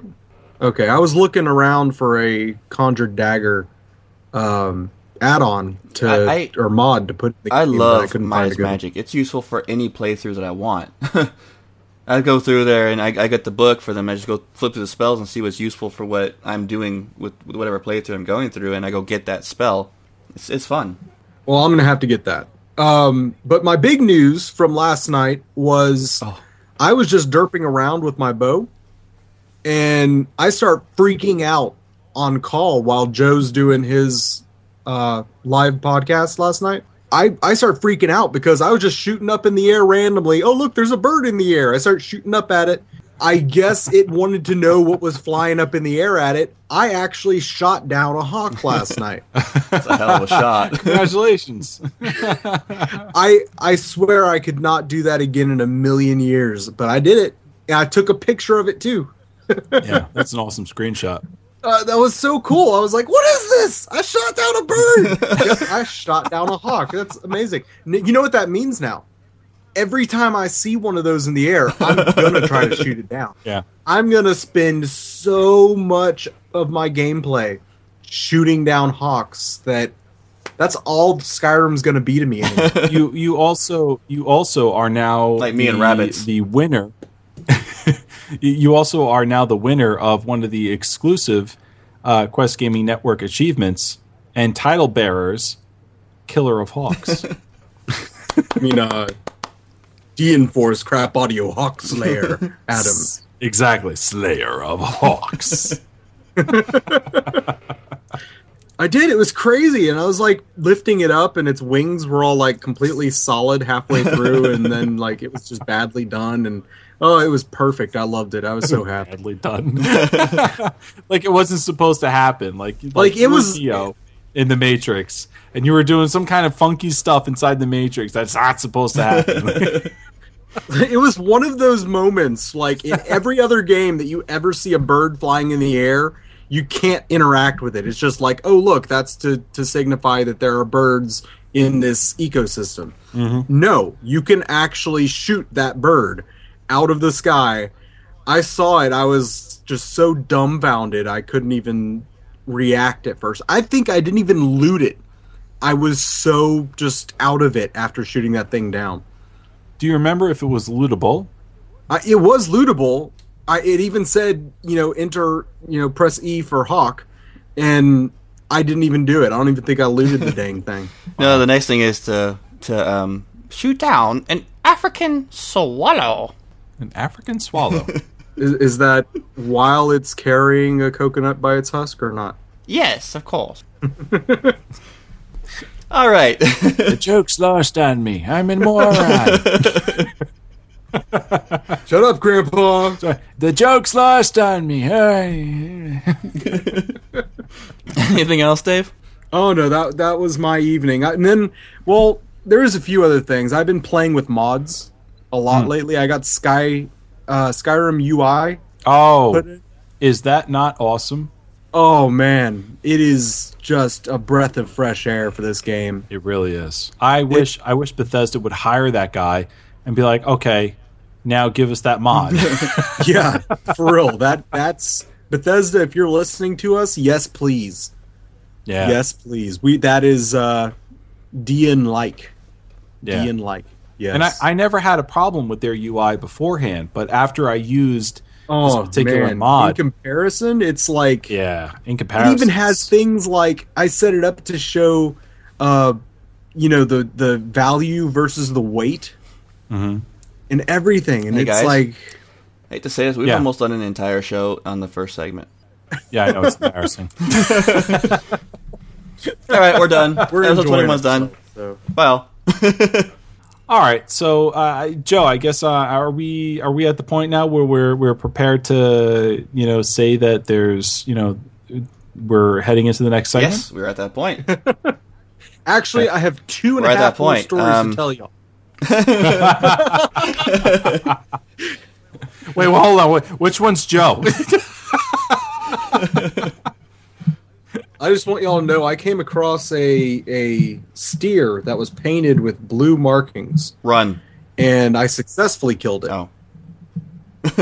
Yeah, sorry. All okay, right. I think that's it. That's it. Okay. Um.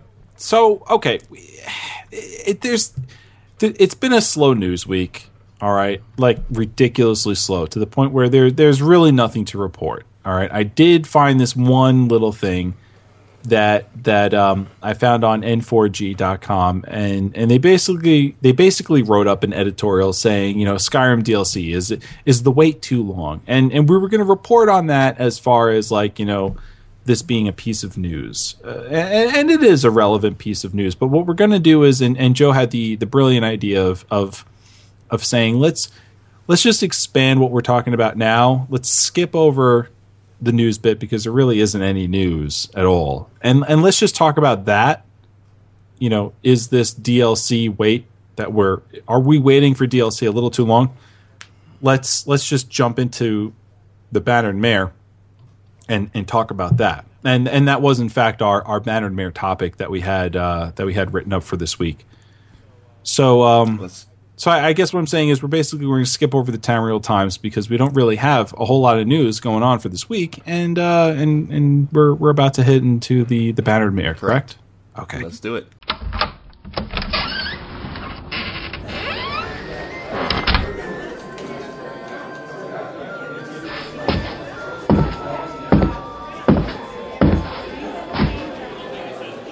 Welcome to the Bannered Mare. What can I get you?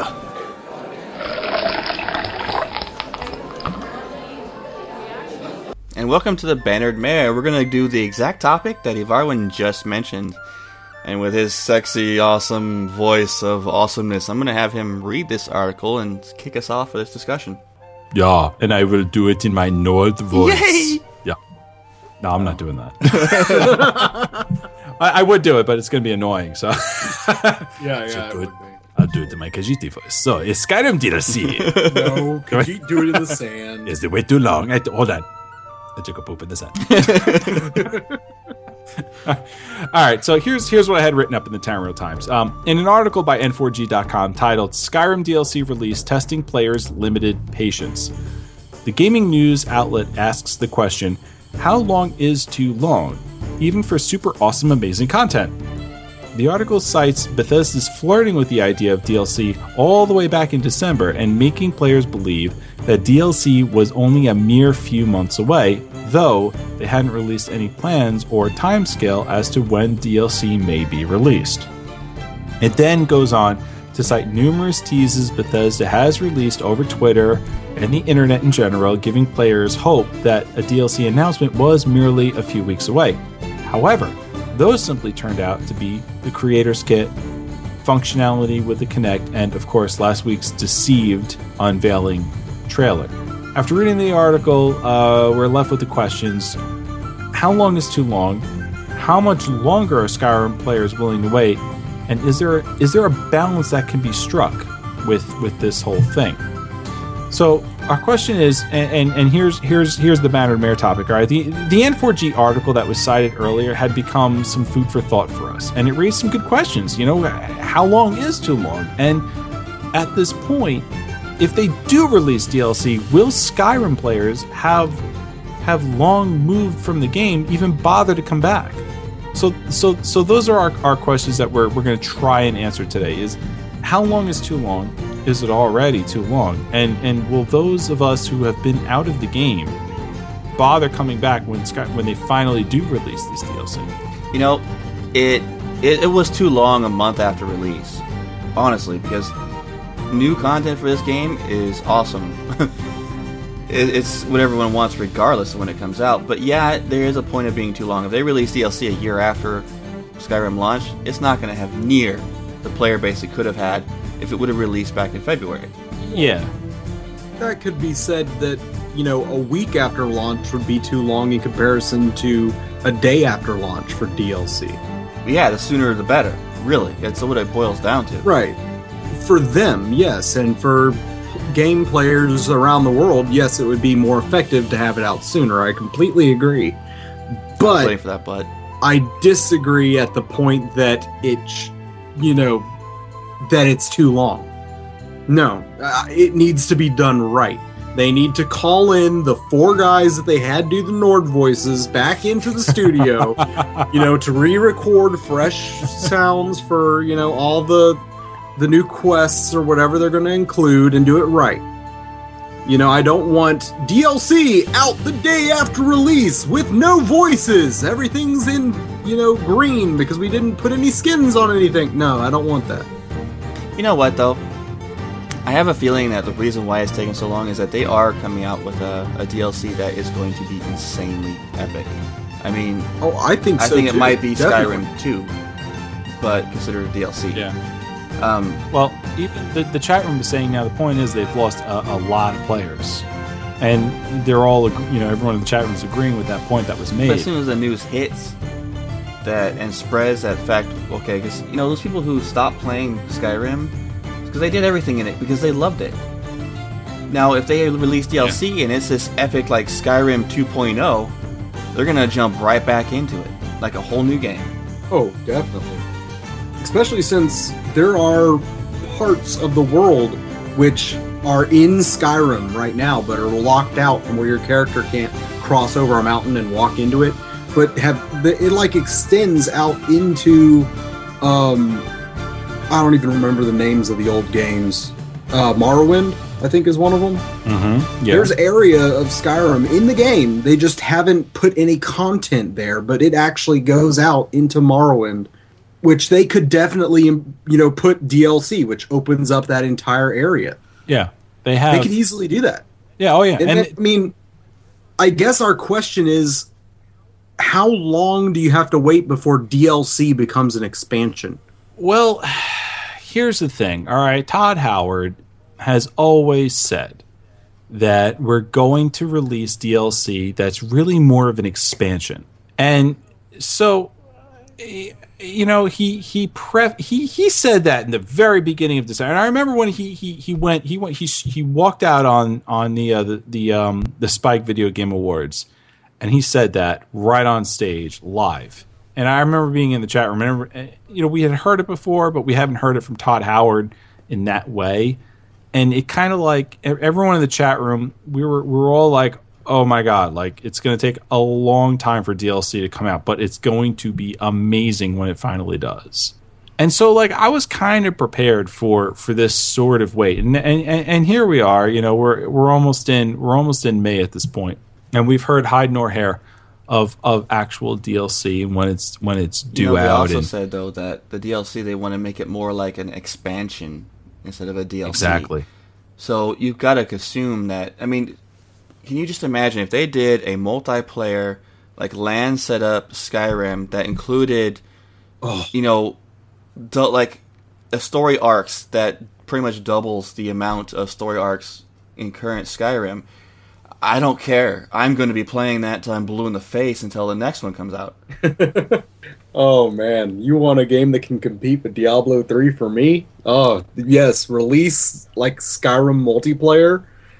Oh, I, it, not an M M O hmm. multiplayer. I'm talking about Skyrim as it is right now and just include co-op. It would be oh.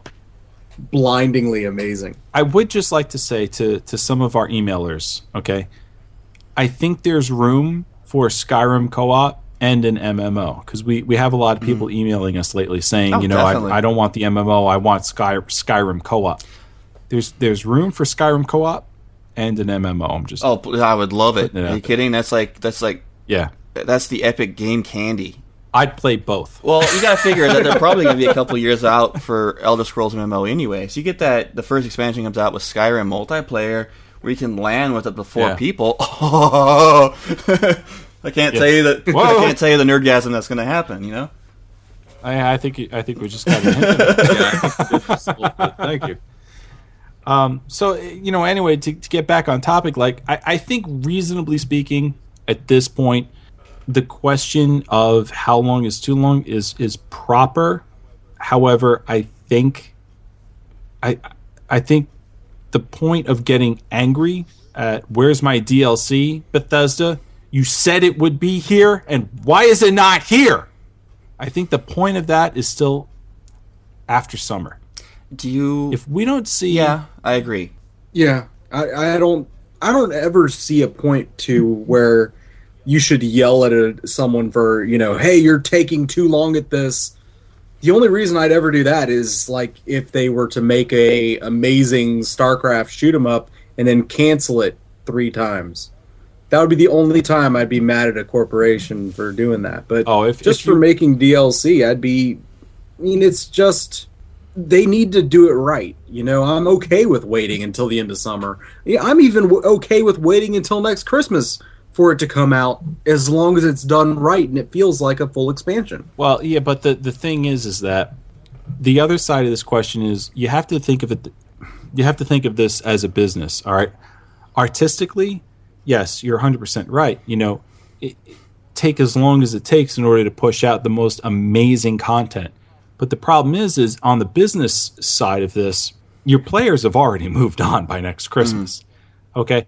Uh, your players have already moved on um, Christmas of twenty twelve, okay, and and well before that. I mean, it, it's it's reasonable to say that that you know uh, probably about sixty-five percent of your players, your player base right now, has already moved on. I mean, you know, there there. Let's face it, there's new games out there, and though and though they yeah. are waiting for for D L C with bated breath, there are those out there that are saying, you know what, I don't really care about. I don't really care as much about this now as I did back in February. And not like it's reasonable to expect D L C in February.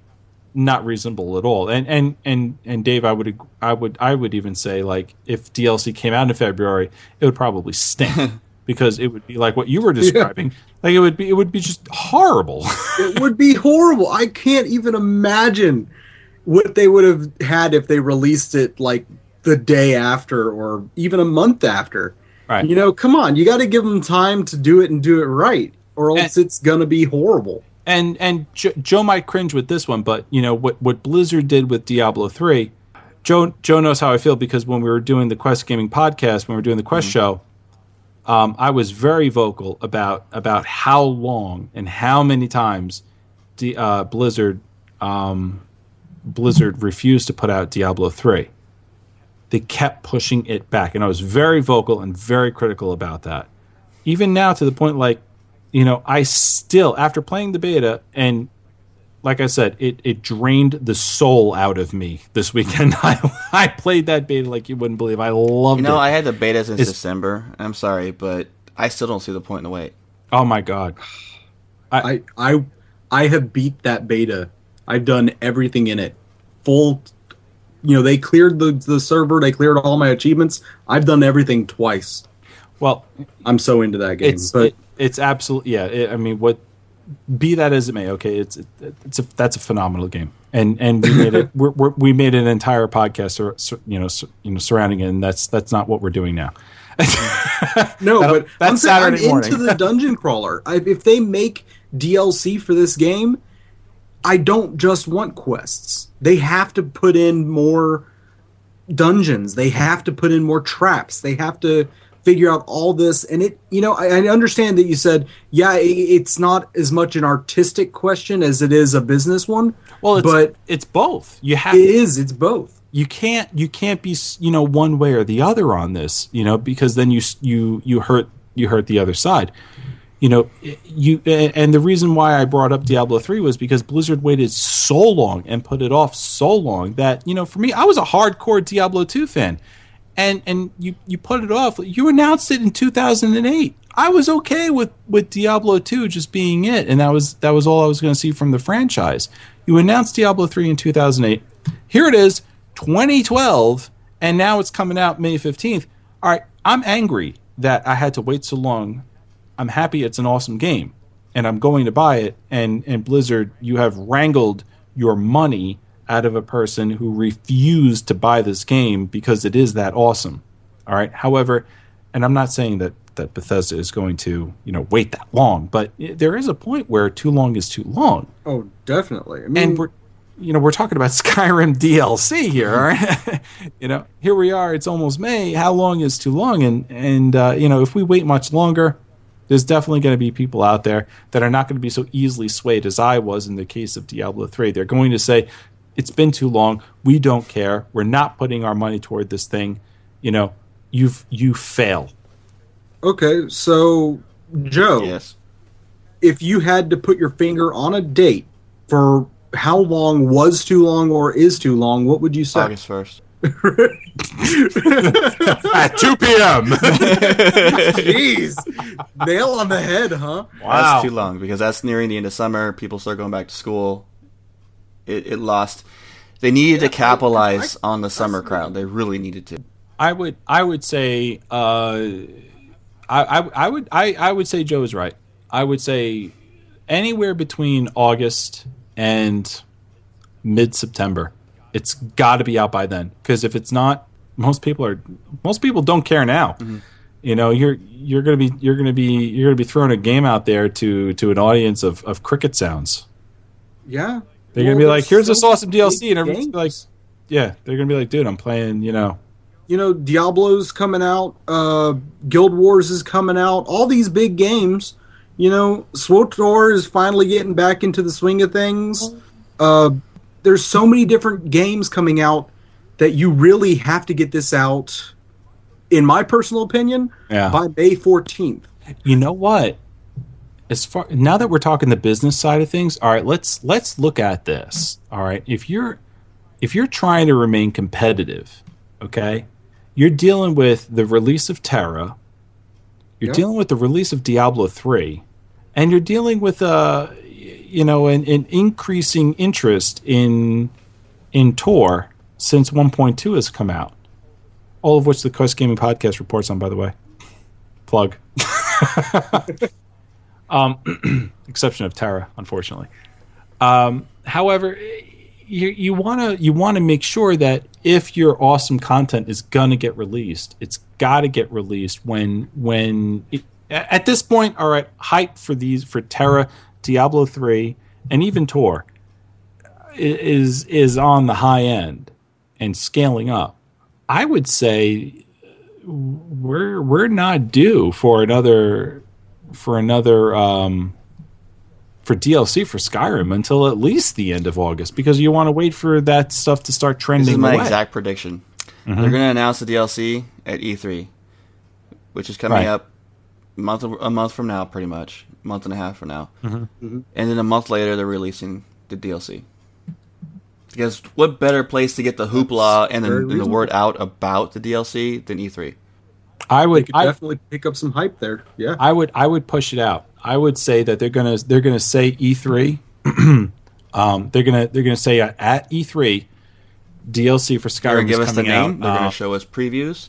Even have some play yep. on it, and then they're gonna push it out yep. another month or two after that, and boom.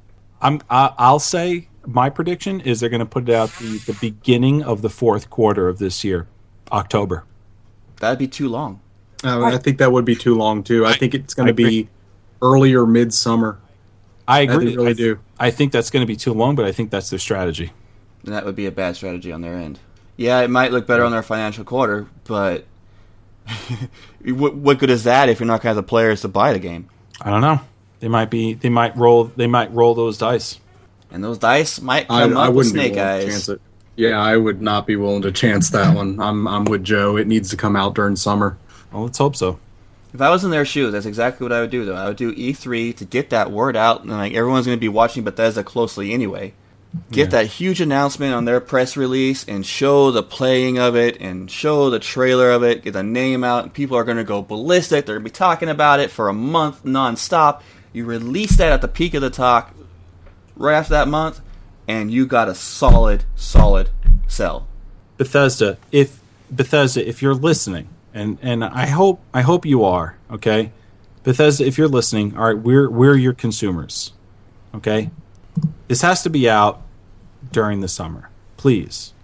It's it's a respectful request. We're asking you to put this out simply because we care so much about your product. And we have we have a, a genuine love and care about your product. You really do put out an awesome product, okay? And and let's face it, you could release this, you know, anytime you want, and there's going to be consumers.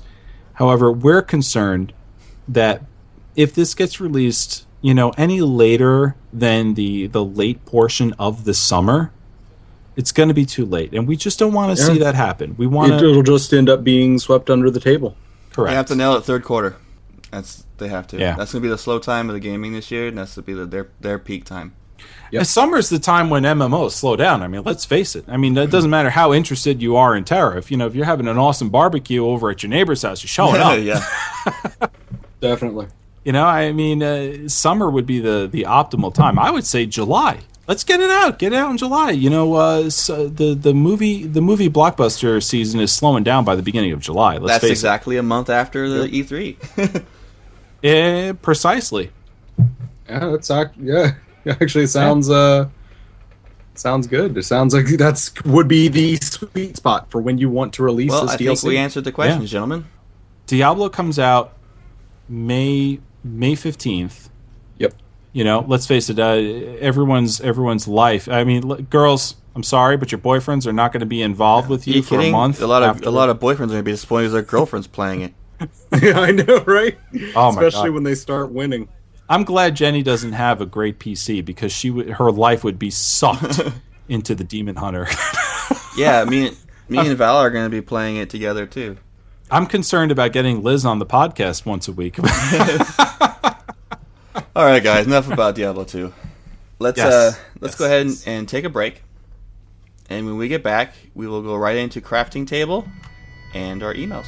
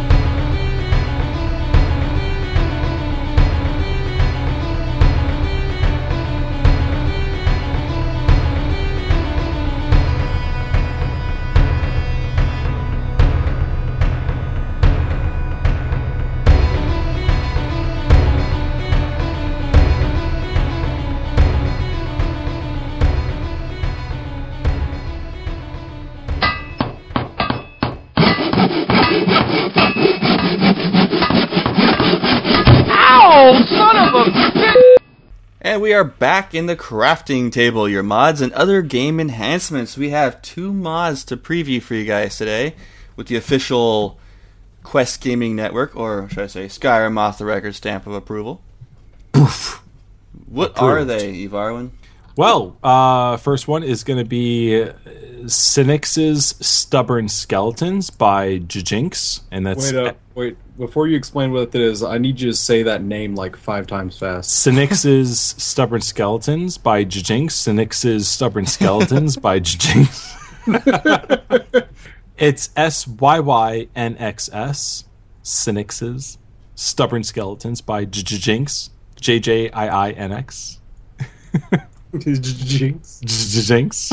All right. Um, because the author of this mod sees skeletons as a quote-unquote joke, he created a mod that buffs skeletons and creates a mechanic where just because they go down doesn't mean they're always going to stay down.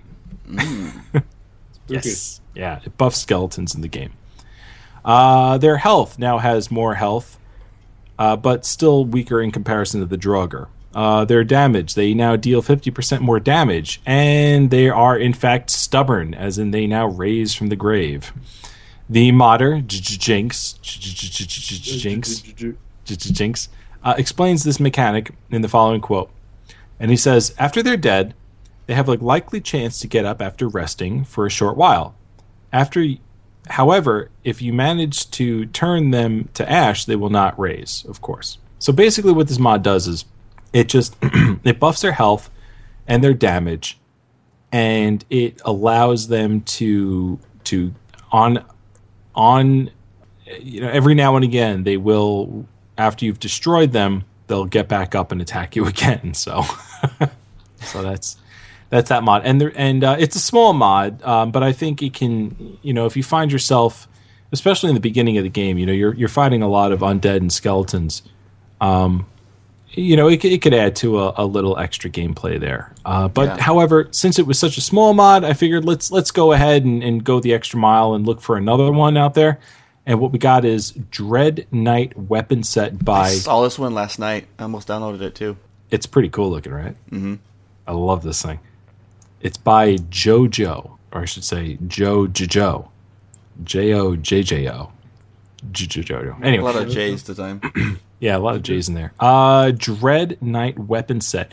All right, this mod adds a brand new weapon set to into the game with a Dread Knight slash Death Knight theme, depicting beautifully rendered, horrifically detailed, shining steel weapons with ornate metal skull and bones on the blades, hilts and grips on the weapons. Each weapon mesh has been created from scratch and is a testament to the imagination of the modder.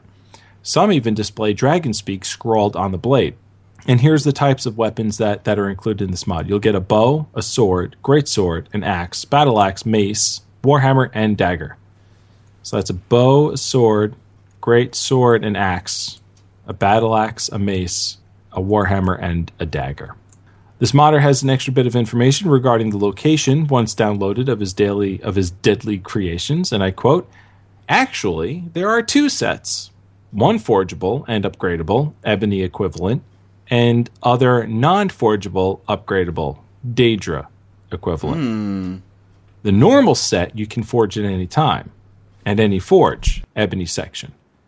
Ebony smithing, smithing skill is required, of course. The superb set you can find in Folgunther, which is a crypt located southeast of Solitude. Look for a chest next to the word wall.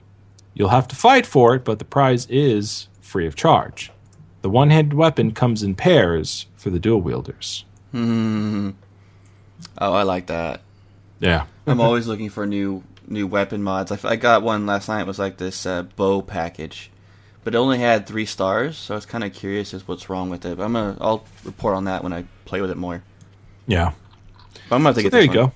There's uh there's there's two little two little mods for you to to increase your your game experience. Oh. Liz, I did not cheat anyway. Uh-oh, what happened? Oh, course, she's now accusing him of my game modding is modded, his game. But I didn't mod it with any kind of cheats. Mostly all my mods are sound and audio, or audio and visual. I did not even get oh. one of these new bows yet. Here it goes now. It's on. It's on. You do good, and you, you you show your true colors, and people accuse you of cheating. What the heck? Well, you lived! What can we say? By the skin of my teeth. Joe, did you mod your game so you would live longer? No. I even had to go into my, my um, options and show people that was set to adept. I see this on the next live stream crop rearing its ugly head. I would, yeah, I'm going to get the Death Knight weapon set as soon as we're done, or as soon as I get a chance. Um, I like that. Anything else you want to say on these guys? Uh, well, check it out at, at Skyrim Nexus dot com. All right. Um, I I tried to write in as good of a description as I possibly can, but even my description, um, which could be good or awful depending on your taste, uh, is not. It doesn't do it any justice. It is. It is the Dread Knight weapon set that this guy created is really nice looking. It's also can be found on the um, Steam Workshop as well. Ah, very good. So there. So Steam Workshop as well. We don't have an Elder Scroll segment because Lou is still gone. No, we Lou. will have him next week. Oh, I miss Lou. No Lou, no lore. I know, Dave. What are we going to do about, about the lack of Lou on our on our tour show? We're actually bringing him in just to do the lore segments. Are we? I actually don't know if we are or not, but no. I'd love that. I would. we I, I miss Lou. He's he's gone. He's uh he's he's he's out saving the world. Yeah, I know. Well, he's it out sucks. being a hero. You get superpowers, and then he just like, I'm not going to do your lore segment. No! All right, guys. Down, I boys. Know, we're giving him hell, but... No, we miss you, Lou. If you hear this, we miss you, buddy. Come back to us. I, I was listening to the listening to the, uh, the Winter Thanksgiving skit again during the break, and made me sniffle. I heard Lou. All right, we're going to move on to the town square, guys. Hear that? Something's going on in the town square. Here we are in the town square. Your emails and iTunes shoutouts. And the producer's email of the week comes to us from Kickler eighteen ninety-six, and he says, "Hey guys, just want to say blah blah blah, you're great, love the podcast, thank you so much. I can't wait for new ones every Wednesday night. I wanted to bring up two points. One, I hope when this podcast becomes Elder Scrolls Off the Record, you don't stop talking about Skyrim." No. And no, it's not going to happen, I will. buddy. Skyrim is going to be the focal point even then. Oh, yeah. Only Basically, reason... what's gonna what's yeah. gonna happen is, um, as as as the writer of the show, what I what I what I plan on is if and when they do say, "Okay, guys, Sky, uh, Elder Scrolls M M O," we're gonna we're gonna turn the podcast into the name is gonna change, and and we're telling you this now, and we're, we've been telling you this before. This way, when you when you decide to to search us on iTunes or try and get our new shows, you know to look for the Elder Scrolls Off the Record. However, that's not going to change the focus of the show. When we become the Elder Scrolls Off the Record, if that ever does happen, the focus is going to be what's new in Elder Scrolls right now. And and right now, it's it's let's face it, it's Skyrim. So we're still going to be Skyrim Off the Record. It's just going to be with this this larger umbrella around this that's going to, you know, naturally enable us to talk about, you know, uh, Daggerfall, Redguard, Arena, you know, uh, Morrowind, uh, Oblivion, you, you know, the Shivering Isles, Skyrim, and oh, holy God, you know, here's some new in, here's some new stuff about about the M M O coming out, and let's let's let's show. It's just going to be uh, it's going to be an Elder Scrolls free for all, pretty much. Yep. Yes, yeah. That's the plan. He says a second point is, I want to give you guys a new idea. I want you guys to talk about some hidden and great items. I know that you talk about the Daedric items, and that's not what I meant. mean. For example, I found a potion that refills itself over time. Also, I found a hidden chest in Dawnstar that has unlimited crap in it. Just want to see what you guys think, and if, and would, okay, think what you guys would think of it, and would love to see it coming up in the show. Thanks, Kickler eighteen ninety-six. The reason why I made this producer's email of the week is, for one, to highlight the fact that we're not going to stop talking about Skyrim. Plain and simple. And to say that I am going to vow to research this this week and talk about it in the beginning of the show next week.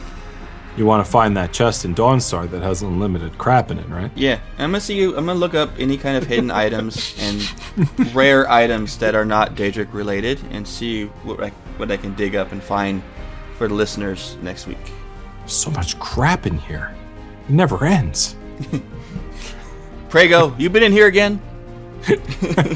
Aww. And our next email. Unless you guys have anything else to say about that? This is coming from Stephen T. Stephen T says, I have ideas about some features slash expansions they could release, one of which is raising the max level cap to one hundred and soft cap between sixty to seventy. It feels kinda unfinished when one of my characters hits level fifty, level eighty-one. They could balance it out by adding three new skill trees, one for each category. And on a separate note, with the new Kinect-enabled Skyrim patch, is there any shouts that you have memorized other than Fusro Da for me? For me, it would be O Da Ving, which is Call Dragon. Mine is uh, Ivarwin, which is Call Co-Host. I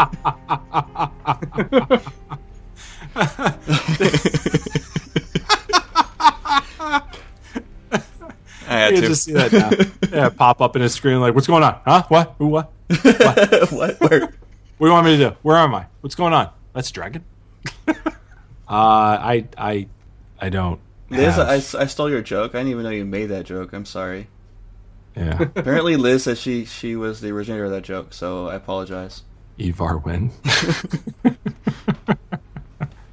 uh, I don't have any memorized at all, Stephen. I'm sorry, I, I fail. Totally. Yeah, I don't even know what the slow time was. All I know is I, I select it and I hit my uh, Z key to make them happen. If I have to learn the name of the dang thing to yell it out, I'm going to be learning the name of that one that makes enemies glow. Because you better bet that's my favorite one. Well, I know that with the Xbox three sixty, it's going to be becoming a lot more of a common thing where people are going to memorize the shouts because they're going to have to. Right. I hope there's a modder out there that that programs a a uh, a shout where you can you can turn on, you know, Maluka's music by saying Maluka, and it's just all of a sudden you hear her her music. That was stupid. And I'm yeah, gonna show yeah. you. No, nice try, Marlon. Oh. Whatever. I like right. the idea of the three new skill trees. I don't think that a soft cap is necessary, or raising the hard cap. I don't think that'd be a good idea. What they should do is raise the soft cap to be equal to eighty, so that the monsters continue to level past fifty. Yeah. That way the challenge is consistent and not thirty levels of, oh, I am so epic that, you know, the gods themselves can't hurt me. There's a certain amount of genius in there somewhere. Somewhere. We'll find it. Somewhere. Later. Yeah. yeah. I think I like that, and I, I don't think I have a problem with it. I think I like all of that, actually. I don't know. Oh, there is one thing I do remember of the shouts. Nakas. Yeah. Because Nakas is the last thing he says when you do that, that third level of that really fast moving shout. What is it called? Um, like we kind of warp ahead. So for, you learn it up in the when you're doing the High Hrothgar. I know quest. Which one you're talking about, but again, I don't know the name. But of what it. happens is when you do, the, he does the first two words of the shout. Yeah, whirlwind. But when you go, it's like a, it's like you go faster than the speed of sound. So the last word catches up to you after you do that. And yeah. It's Nakas, Nakas. It cracked me up every time I do it because I would do it and I hear. Start start walking here. Nakas. Maluka. Right, okay, you got the point. It's not any funnier. It is. It, is. It still sucks. Yeah, Nakas, that's right. Uh, the next email is for me, so I'm going to go ahead and read it. Unless you guys have anything else to say about the last Steven email. Nope, thank you, Steven. This one is for Joe. When you produce the podcast, where do you source the amazing music you use? By the way, I look up to you guys as a podcaster myself and only hope to reach professional level that you all achieve every week. P S. Welcome, Dave. And cheers. Hey. Do we get the name of this person, Ivarwin? Because it's not in the email. Unless his name is Cheers. Cheers. Thanks, Cheers. um, when it comes to the music, when I design the audio layout of the show, when, I, when we do a show, I actually sit there and design the audio feel to to match the the uh, the fit of the game, really, to, to kind of give it an atmosphere. And I, I, I actually go through many, many, many sources looking for the right kind of music to fit that feel. So I like to use um, anything from iTunes to Middle Earth Network Radio. I use... We used a lot of, uh, like... free national music for yes, like Diablo stuff, and which is excellent mixing. I mean, I know that you spent hours mixing some of those things, like the the voodoo chant. Oh, that was that was so cool. Yeah, and a lot of like the bumpers and intros are all mixed of a lot of different music. A lot, like the Skyrim intro alone is four pieces of music combined and just mixed. Um, when it comes to background music, I used I just find it from different sources like Pandora. Mix it enough to where it's unique in some ways. A lot of the background music, though, I just put straight in. And uh, just keep at it, man. Um, find the right software and, and keep practicing, and you'll you'll surpass us even. Probably um, easily. Email me again if you have questions. I have no problem answering your questions. Yeah, the whole voodoo thing we did, I did for. Um, I love that Diablo. Yeah, I, I actually do, I found I found the cool audio of an actual voodoo chant. Echoed it in the background, and I used three different audio sources for the rest of it to give it kind of that wicked sound. Do you do you have that on your computer right now? Why don't you play it? The voodoo chant? Yeah, this way everyone can figure out what you're talking about. All right, I can do that for you. Yeah, go for it.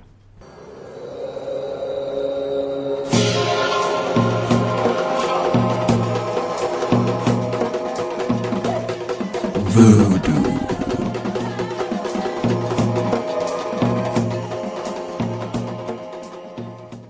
And that little twenty-second bumper took three hours of mixing.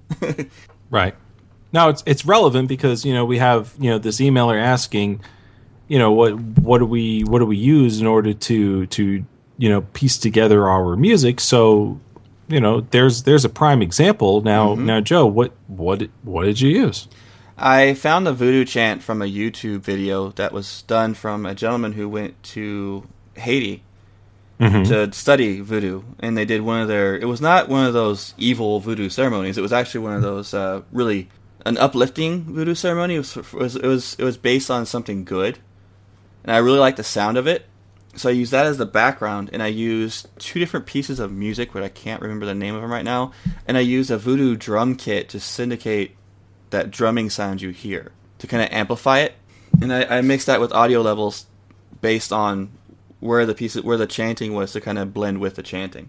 So basically what you're saying is, you know, a lot of times it's not necessarily, you know, a, a straight piece of music that you use. Mm-hmm. It's it's really more of just a blend of a lot of, you know, pieces of music that you can, you know, twenty seconds of this, ten seconds of that, and, you know, um, five seconds of this one and this one put together sounds a lot better than than different than apart, and mm-hmm. and just kind of, you know, blending it all together to to get that optimal idea that you have. When you're combining multiple pieces of music, you really have to listen for the audio changes, because that's where you're going to have an easier time blending the different music together.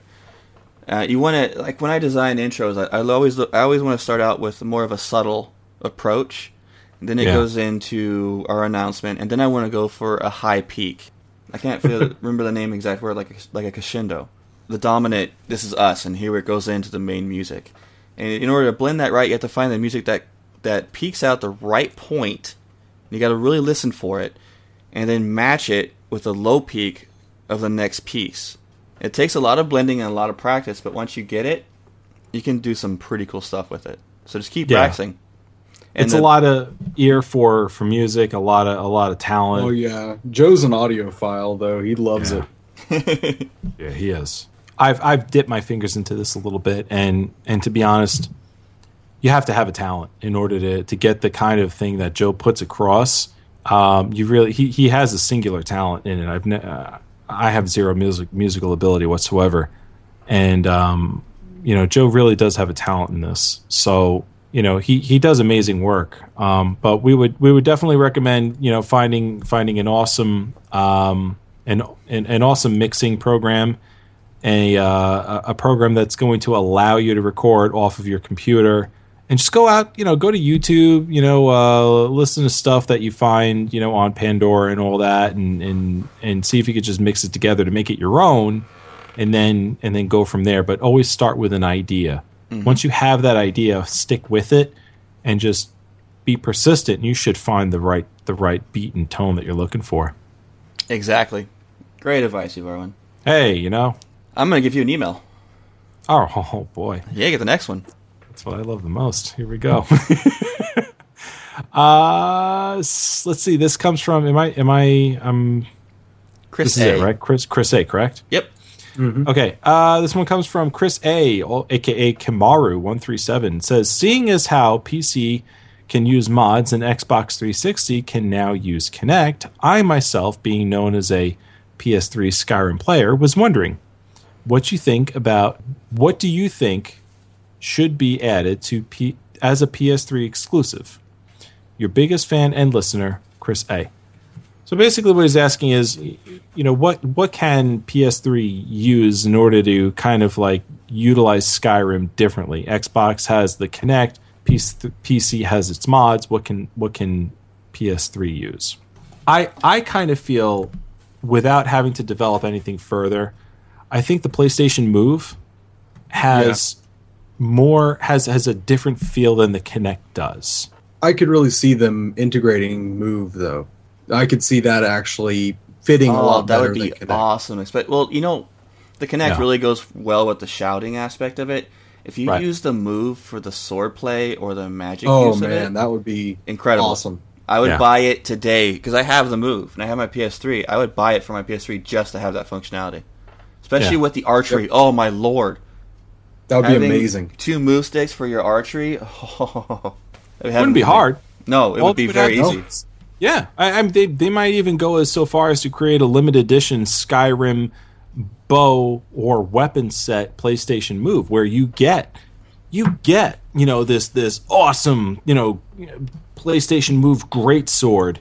And you can you can you know snap your PlayStation Move controller into this huge greatsword, or this PlayStation Move you know um, bow and arrow set where you snap it into this bow and arrow and and use that, and you know, so on and so forth. Kind of like what the what the Wii has done with uh, lightsabers. I, I would think that'd be that'd be incredible. Hell yeah. That would be exactly what they need to do for it. I agree. Mm-hmm. Alrighty. Yeah, P S three needs love, guys. We know that. Yes, they do. I'm a big P S three fan, and I would love to see that. Yeah, yeah, absolutely. P S three is... Oh, it definitely could put... The Move would be amazing put with Skyrim. Oh, yeah. And the Kinect is great, but, you know, if you can get the, the, the Move to work with something like this, you know, it would, it's going to give it's going to give that, that different feel that some people are going to look for over the Kinect. All right, our last email comes from Lucy P. Dave, all you, man. All right. Hi, guys. twenty weeks in, and I'm still absolutely loving this show. Whoa. While playing... Hold the phone. That, I, that's it's that's been awesome, isn't weeks. It? Yeah. Yeah. It even occur yeah. to me like we're that. At twenty-one. Okay, you were saying. Okay, uh, continuing on. While playing Skyrim this week, my husband asked me... Wow. My husband asked me what I thought the best weapon in the weapons in the game are. I thought this might make for some interesting discussions, so decided to share my thoughts with you guys as well. Lucy P. Hi, Dawnbreaker. Lucy. Dawnbreaker. Dawnbreaker. Dawnbreaker. Ah, yeah, I know. I like the uh, the sliver one, whatever the razor, whatever it is. Maywin's razor. Maywin's razor. I, I think this is uh, I think this is Crispy Crackers that, that shows up in our our chat room all the time. Uh, yeah, and she's uh, Crispy. She said uh, she's contacted us a few times in Twitter as well. Yeah, I know. I, okay, I, I well. recognize the name, Lucy. Mm-hmm. Y'all are both wrong. It's the conjured bow. it, okay, I think the point of this is is it's really all preferencing when it comes to best weapons in the game. It depends on your play style. It, it does. It depends on preference. For my archer right now, not not counting the mods, it's probably going to be the Daedric bow for me.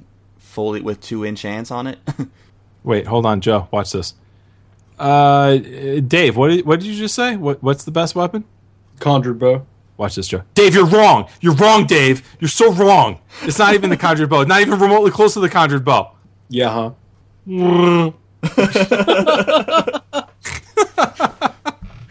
Oh. Okay, it, it wasn't Crispy in the, in the chat room. Oh, wow. I, I know. I know Lucy from Twitter though. Yeah. Yeah, she's around. Thank you for the email, and maybe later we'll go into more detail on that. But right now, we have done an extra long show for you guys today. So we're going to go ahead and wrap it up, and starting with our five-star review shout-outs, which I'm going to give to David Adams. Yay! All right. Five-star review shout-outs. From America, we have Hinbry, Skyrim Job, Roger Austin, Miranda Fimbres, Slayer of Bunnies, forty-seven. Slayer of Bunnies, man. That's that's my boy. Slayer of Bunnies. Yeah, but he spelled it weird, so he it's Bunnies. Okay, continue on. Jay Calendre, David F. Awesome name, David. People with name David are awesome. Okay. Kickler, eighteen ninety-six. Alex with Alexis Stewart. Man, that, that that got me. Alexis Stewart, twelve three oh five, and Photog, nineteen sixty-five. From our mates down in Australia, Gemma Jordine. Across the pond in U K, Purple Alpha Wolf, Kylar, eighty-nine, Ryan Landers, and Time Burglar one. And for our final thoughts... Uh, what a show. Indeed. We were worried that we were going to have a, a, a light amount of content for today's show, and it turned out that we have one of our longest shows yet. Oh, yeah. Uh, it was just fun. I had a blast with it, guys. Yeah. Yeah, this was a great time indeed. You know, I'd like to uh, I'd like to include a little more of this, uh, you know, how we, how we play and, and how the game reacts and, and all that, mm-hmm. you know, uh, and I'm I'm saying it wrong, but I'd like to do this again. More tips and stuff. Maybe we'll we'll dive into dungeons and locations and things like that in the near future. I think we went pretty detailed when it could, oh geez, excuse me, detailed when it comes to um, random gas. When it comes to you know uh, skill trees and constellations. So you have no idea how detailed we got into the random guess thing. uh, that one came uh, before I can touch the mute button. Dave, any final thoughts? No, I'm I'm just happy that we got a chance to explore all the different types of characters that we enjoy. And, well, you know, freak out Ivarwin, because now he has like nine more different character types to try out. No, I got to get my paladin up, and then and then we'll I'll look at I'll look at a mage. You'll enjoy a mage. I, as long as I got the two of you as wingmen, I'm sure I will, because you and won't steer me wrong. Don't forget about our YouTube page. Just look up Quest Gaming Network, all one word, and you can see our interesting videos, including me destroying an entire server in Minecraft. I'm going to let Ivarwin take how to reach us. All right, first of all, I just want to say, before before you reach us, okay, I want you to listen to Minecraft Off the Record. If you have not heard episode one, go to Minecraft Off The Record dot com. You're going to hear Joe, you're going to hear Dan, and you're going to hear Fred, and you're going to laugh. It was excellent. They, those guys are hilarious, and they they kill things with dirt. And you know what it's like? It's like it's like a Seinfeld episode, because it it's really about is. a game which is a game about nothing. And they pulled it off, and it was an amazing job. And I just got to say, hats off to Joe, hats off to Dan, hats off to Fred. You know, Dan and Fred are not used to the podcasting thing. They did an excellent job, and and Joe did did a superb job just pulling all the pieces together and just assembling, you know, the, just a phenomenal show. You need to listen to Minecraft Off the Record. If you don't, you're a fool. Man, I don't know what to do with myself. This is the more more I've, this is the most I've ever been complimented in my life. Listen to Minecraft Off the Record. Great, great freaking show. Great show. You'd have more compliments if you died more during the live stream. Well, there's always next week, Dave. Um, please do not forget about Diablo Off the Record. Myself, Dave, and Liz, we're going to be bringing to you uh, Diablo three as well that's, as the entire Diablo universe. That's going to be an epic show. Oh, yes, yes, yes, yes. Looking forward to it. Yeah, it's going to be a great time. We were we were dingling around with the uh, Diablo three beta this weekend. Like I said, my, my soul was was destroyed in that game, and my you know my whole family disowned me. My girlfriend dumped me, and I have no life, and I lost my job.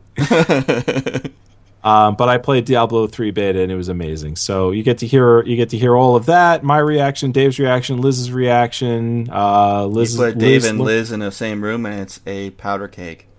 It is. If you if you follow their if you follow their Twitter the last the last three nights, you've you've laughed yourself to the point where you vomited on your shoes, because I have, and I was at work when I did it, so it was you know, awkward. The thing is, I don't want to know that.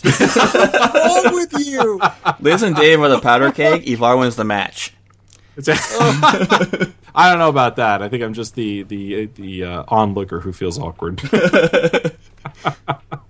So, in any event, uh, Minecraft Off the Record, Diablo Off the Record. Go check us out. It's just, you know, Minecraft's an amazing. It's a great show. Diablo is going to be a great show.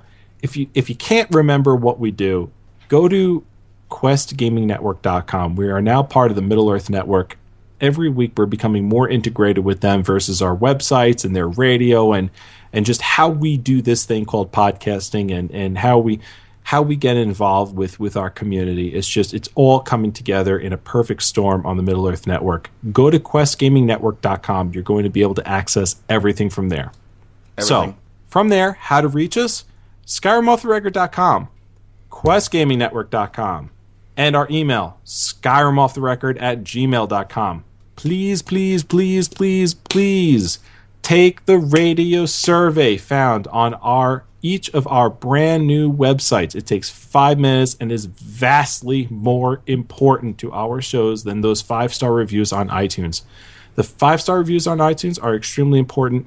This is infinitely more important, and the reason why is because when you go to our new websites and you see these, this, this, uh, this, this radio survey, okay, if you take five minutes of your time to just answer the the multiple questions as to what podcasts you listen to and which podcast of on the Quest Gaming Network brought you there, Okay, it's going to tell our potential advertisers what you listen to, and we're going to be able to recommend better products to you at lower costs and discounted rates. So you're going to get a lot of functionality and um, like coupons and discounts. And the from nice them thing, through us. I'm sorry, well, chat room wanted to know this as well. Is they said, do I have to fill out a survey for each of the separate shows? No, you can actually select each show all at once if you wanted to.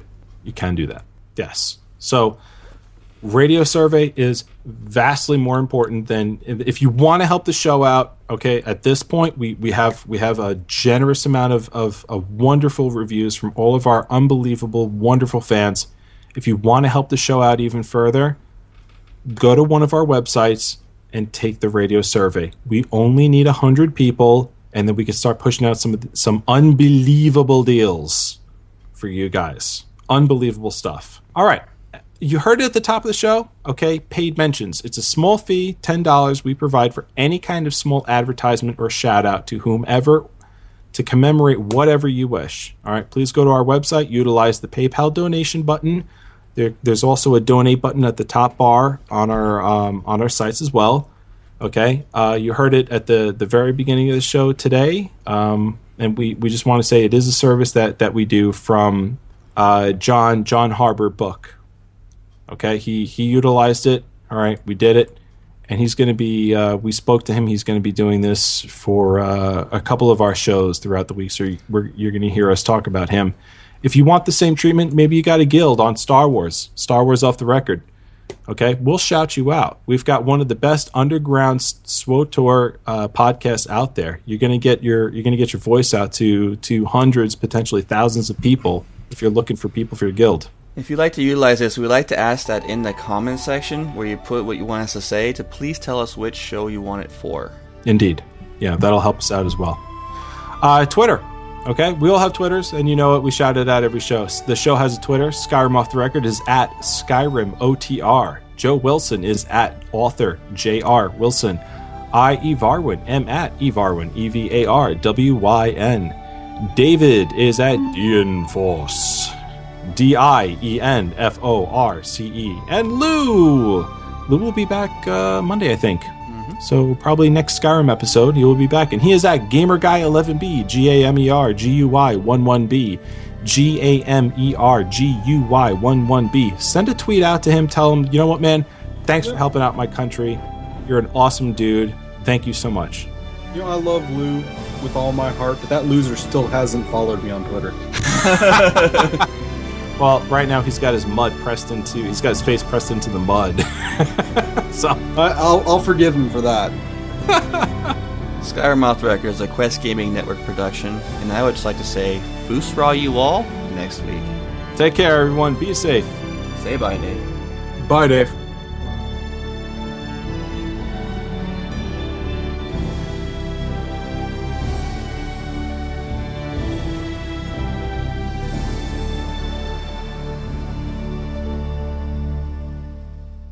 Hey everybody, this is Joe the Widget Wilson, and I just want to feature a song sent in to us by a gentleman by the name of Marco King. He wrote this song and performed it. Enjoy. The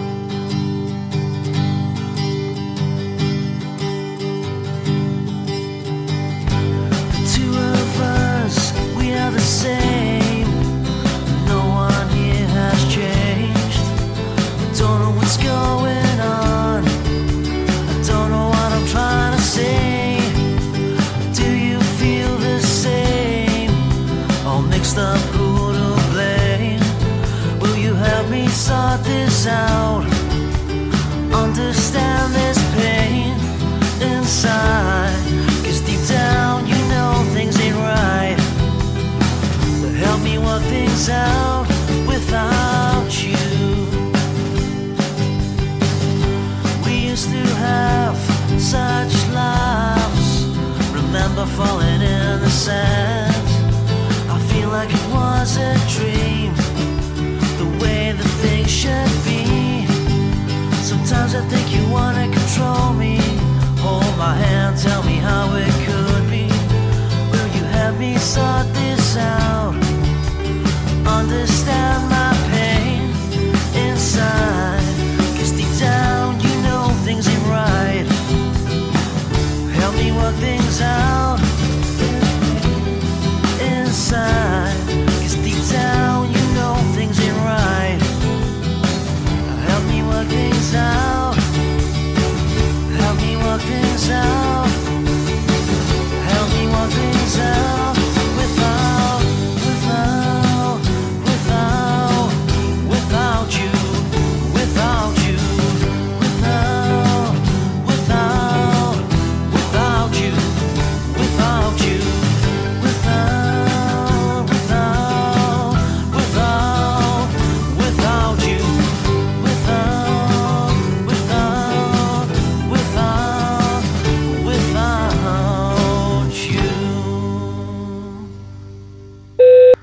So I think we should give uh, dungeon advice.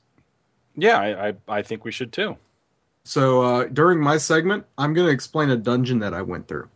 Okay. First, I went through a door. Mm-hmm. And then I went straight. And I took a left, right, right, right, left, left, right, right, left, left, Draugr, Draugr, Draugr. left, left, right, Draugr. Trap on the floor, Draugr, left, use the little dragon hand. Uh-huh.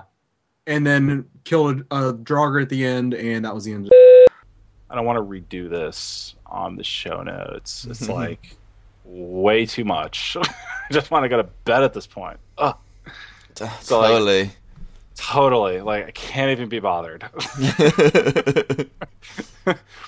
So I, I and I do that too, exactly like that. I have a Valley Girl, Valley Girl moment every every week.